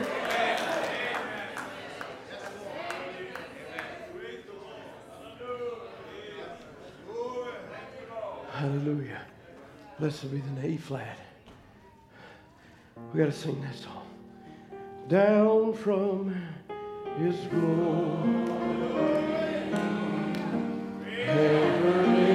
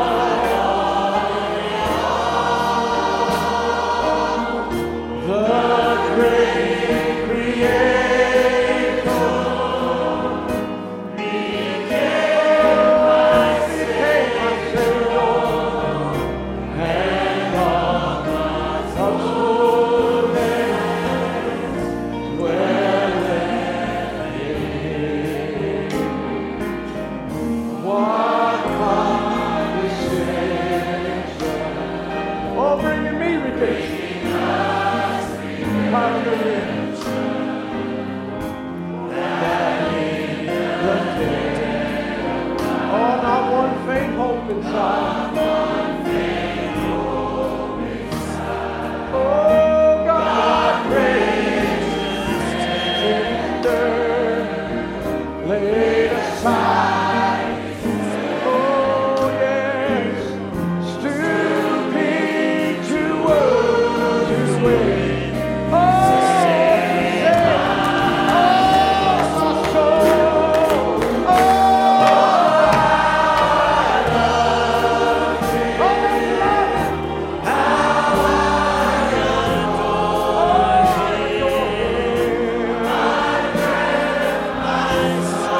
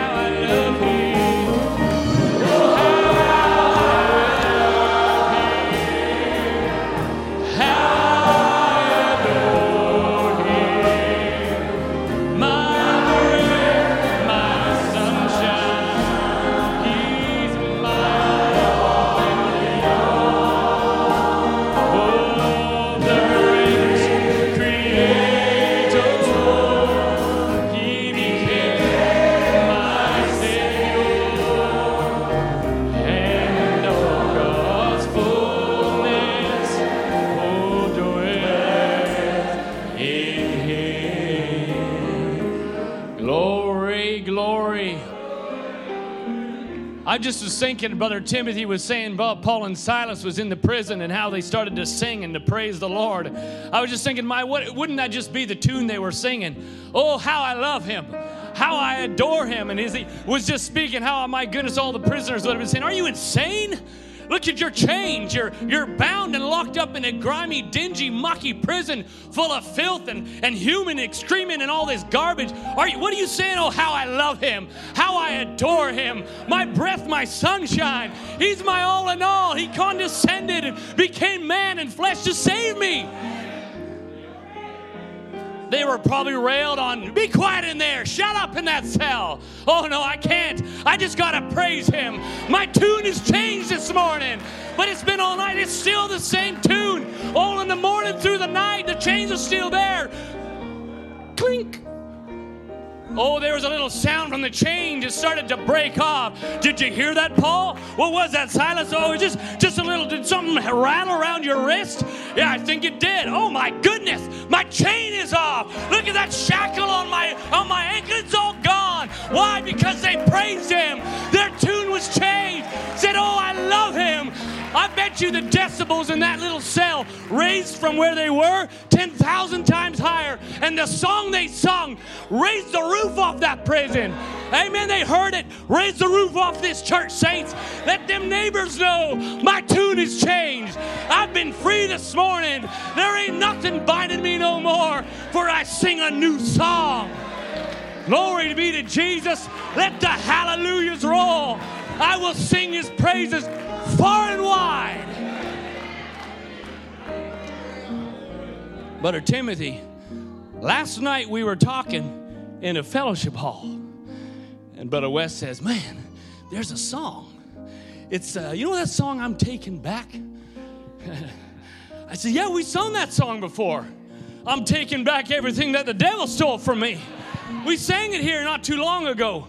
And I told him, I, I had it down, and so I, I got the words. I said, man, maybe that song's going to be called to sing this weekend of some sort. And I texted Brother Ben. I said, Brother Ben, be ready. And then you started talking about Ziklag this morning. I said, oh, dear. It's looking like I've taken back. Not I'm gonna. I've taken back everything that the devil stole from me. Amen. And that's why we can sing a new song this morning, Sister Julie. That's why we can praise him. That's why we can just let loose in liberty and freedom in the Holy Spirit, because he has saved us. He's keeping us. Amen. And let's sing it. I, I can only imagine the fiery furnaces Brother Timothy was saying. They weren't singing, oh, I'm so scared, Shadrach.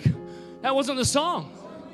That wasn't the song. That's not the song of a believer going into a trial. It wasn't Daniel saying, oh, my goodness, I'm going to be eaten. My bones are going to get crushed. That's not his song. His song is, my God's more than able to deliver me. Amen. He'll send a fourth man in the fire, which he did. Wes, do you know that song? I'm Taken Back. Or you can just help me out, and I'll sing it here myself. You have the words on that, Nathan? Ben, you know it. We're going to sing it. We're going to sing. You know the words this morning? They said they go like this. David came home from Ziklag. And while he was gone, the enemy came back and stole everything he had. But you see, King David encouraged himself in the Lord. He made up in his mind, said, I'm on my way down to his camp, and I'm taking what's rightfully mine. Who knows that song? Okay, dokie.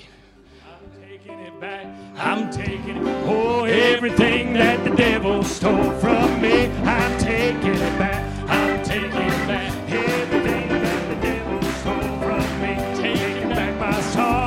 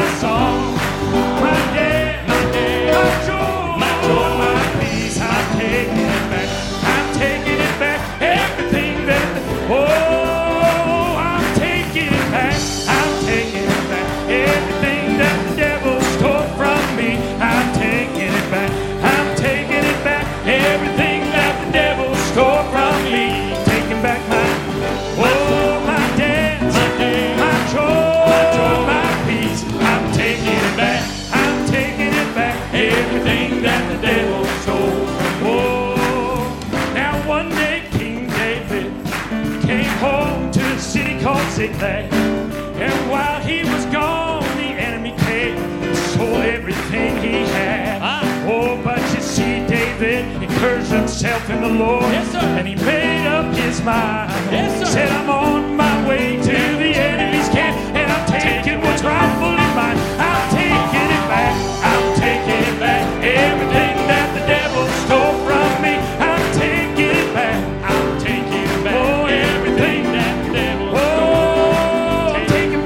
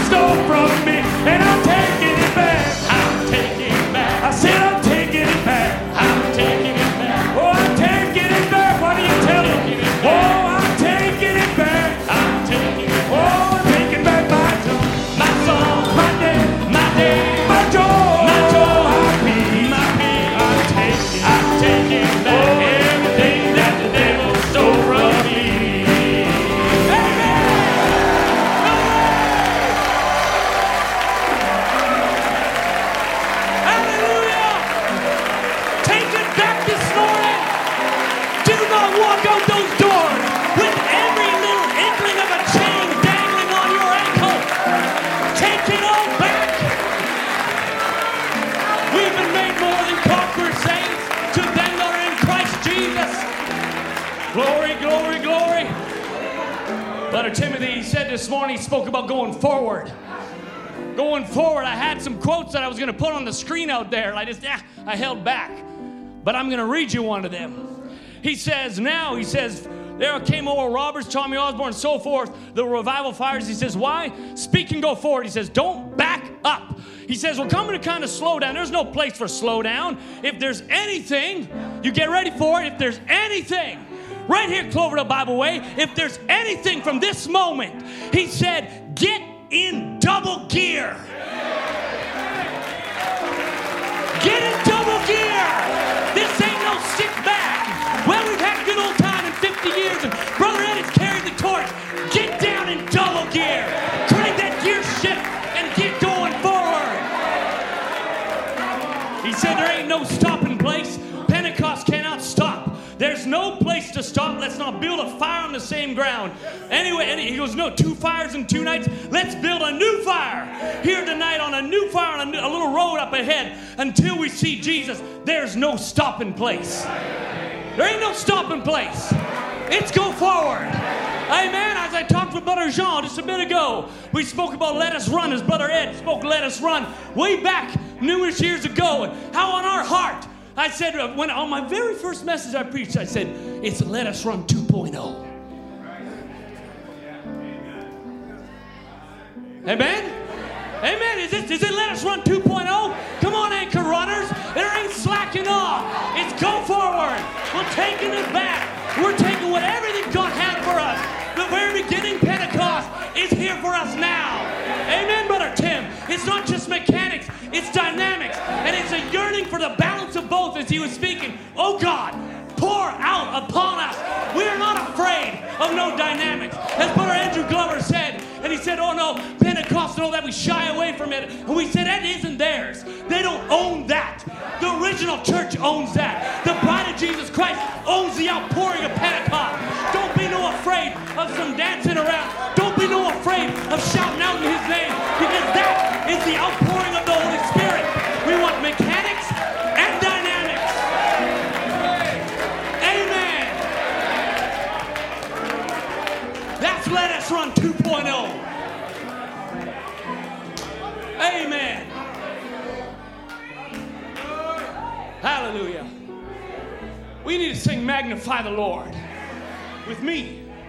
Magnify his name. Amen. We got strings. We got drums. We got cymbals.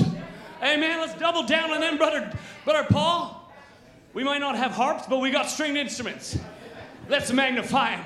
Let's fulfill Psalms one fifty. Amen. Let's put it in scripture right here, right now. I sought the Lord, and he answered me. I cried upon his name. I called upon him, and good Lord, Jesus, save me. Give me a new song, and I'm going to magnify your name. Let's sing this together. Amen. Don't be no bashful. Let's just sing it from the heart. Amen. I saw the Lord, and he answered me. Oh, and he delivered me. He delivered me. Oh, from every fear.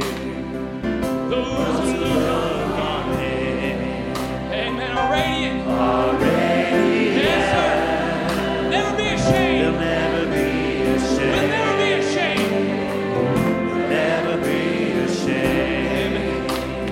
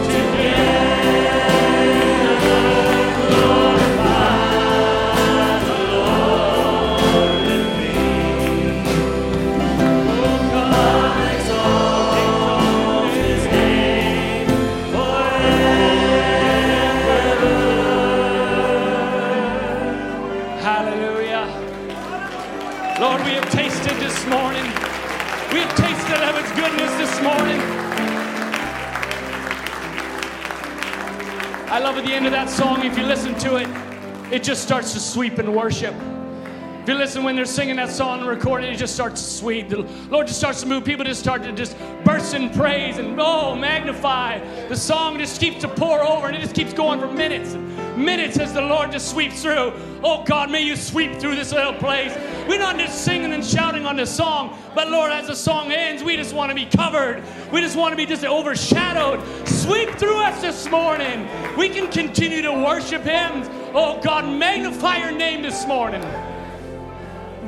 Hallelujah. Hallelujah. Worthy is the Lamb, as the Scripture said this morning. We heard it, oh God. Worthy are You, oh Lord, that we can lift our voices up and thank You that we have a new song to sing. We have a new tune, oh God. Maybe somebody's going to walk out of these doors. They came in singing pity. They came in singing shame. They came in singing depression. But they're walking out of the doors this morning, seeing the liberty which God has given them in Christ Jesus. They're singing a new song of freedom, for they are sons and daughters of freedom, as the song has been sung. Glory to Your name. Hallelujah.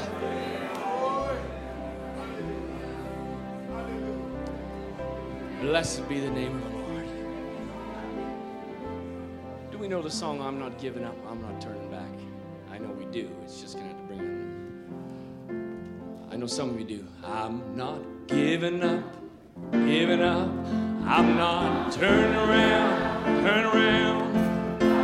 The face of God, I'm going to wear the shining crown. Someday I keep holding on, holding on.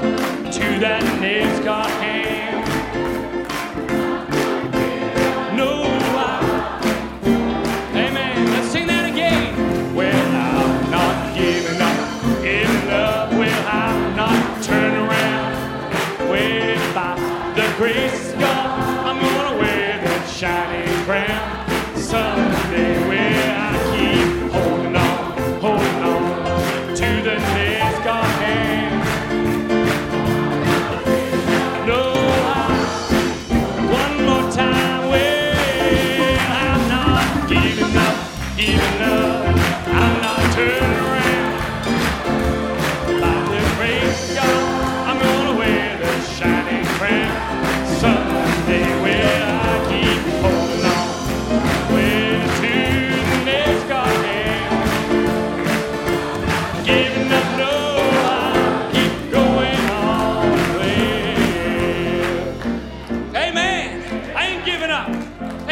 Long to give up. That's what I just don't even understand. Someone that goes so long and they're like right at the end, it's like, yeah, forget it. Come on! We're in for the long haul.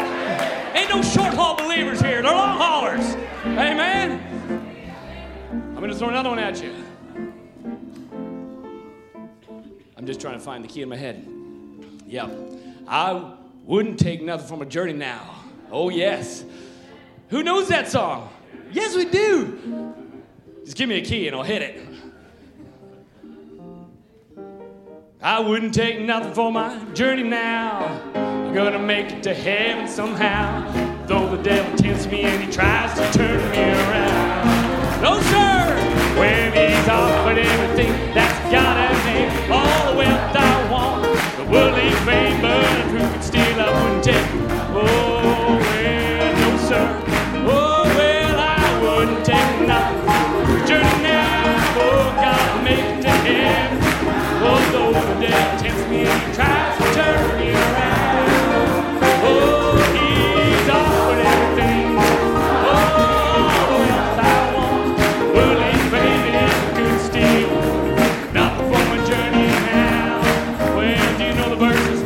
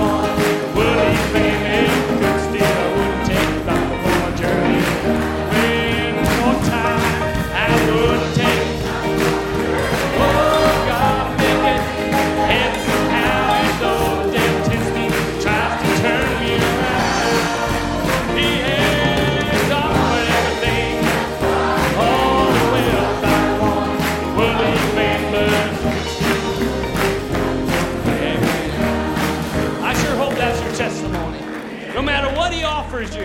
It might not be total worldly fame, but you name it, he's offered it.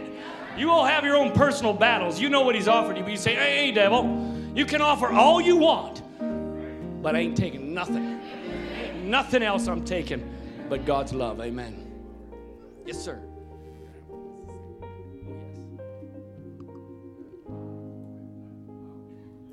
Amen.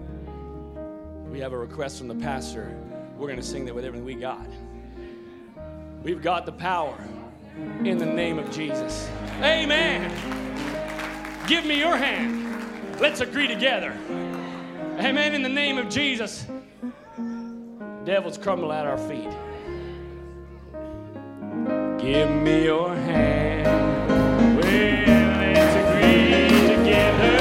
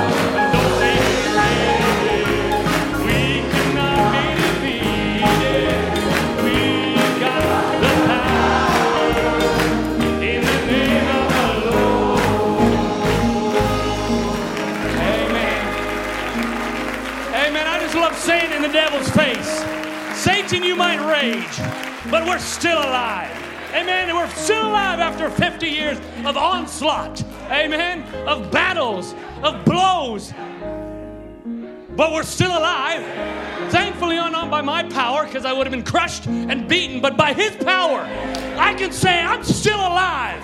I'm still going onward. I'm two point oh and I'm driving hard in second gear. Amen. Glory.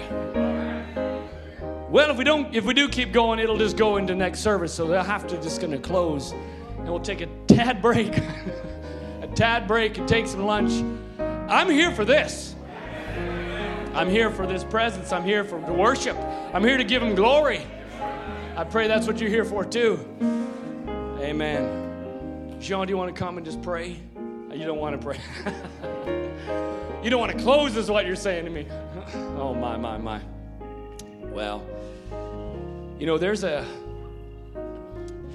there's my favorite song. I was Googling, new song. I looked it up. I was just saying, you know, Brother Timothy is speaking on new songs. I said, you know, I want to see songs that have that in there. Singing a new song. just type in drop the charges in there. In there, I didn't, I wasn't thinking of that song, so don't blame me. He said, Brother Mike, you sing that song all the time. I know, it's like one of my favorite. So who has a favorite song? How many times do you sing it? Good. I sing this one all the time too. You know what it says there in the chorus? He gave me a brand new song. Amen. So we're going to sing about it in this song. And then Brother Sean's going to come and close in prayer. Amen. Ready, Brother Ryan? You know, help me. Really? We're really charged this morning. Well, I was guilty of all the charges. Well, I was doomed, doomed and disgraced. But Jesus, with His special love, well, He saved me by His grace. Well,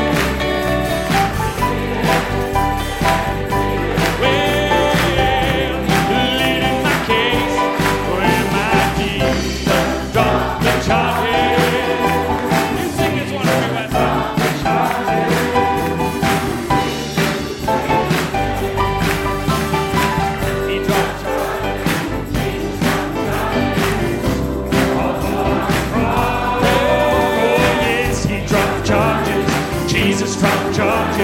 Shows me right and wrong. Oh, yes, he, he dropped charges. Jesus dropped charges and cast them all. Oh, at Calvary, at Calvary, oh, at Calvary, at Calvary, yes, at Calvary, at Calvary. Case dismissed, oh, case dismissed, case dismissed, saved by grace. Oh, it's guilty. Guilty, oh, lived in sin too long. Oh, but my Jesus, with His special love, oh, reached down with His arms so strong. Oh, and He picked me up and He turned me round. Oh, and gave me a brand new song. Oh, yes, and Jesus dropped the charges. Jesus dropped the charges.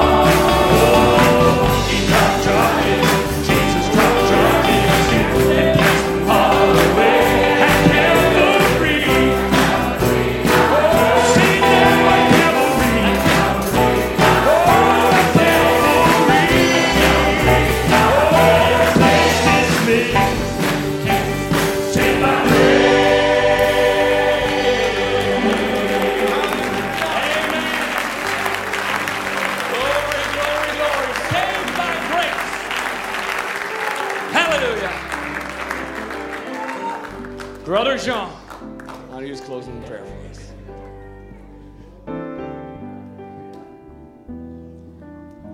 Amen. Let's pray.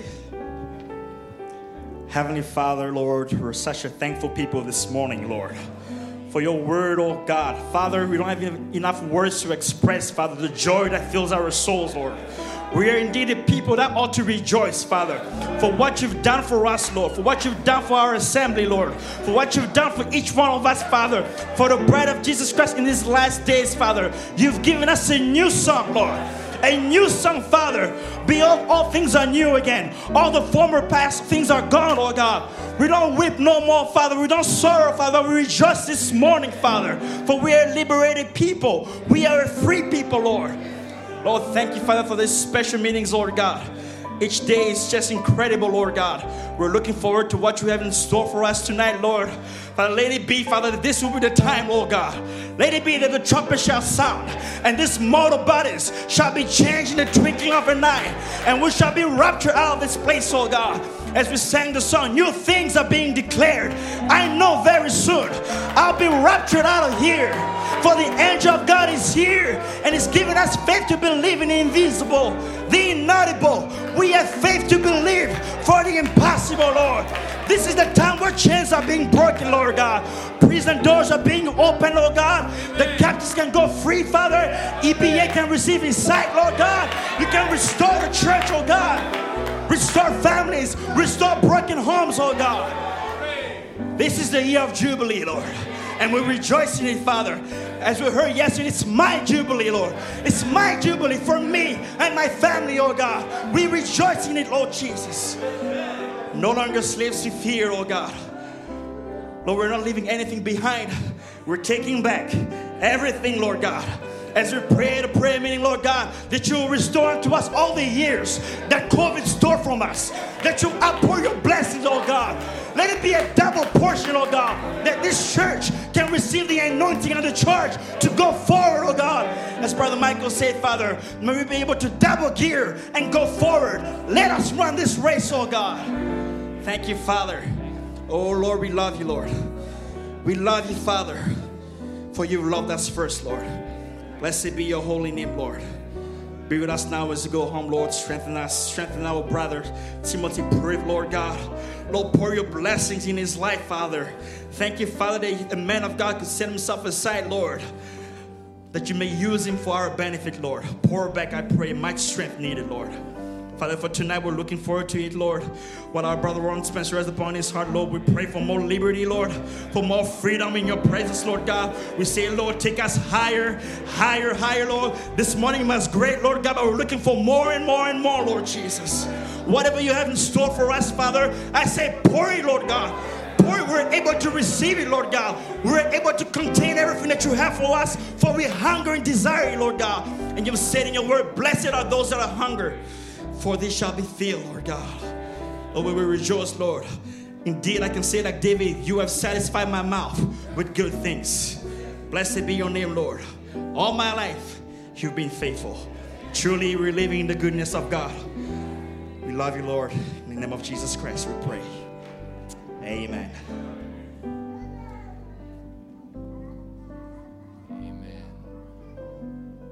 You're dismissed. We're going to just take a little break. We'll be back at six o'clock. Amen. That'll be the time. Go in fellowship, speak about the good things of God, and come right back ready for an evening service. Amen. Maybe all my life as we go. All my life you have been faithful. Amen. You're dismissed now.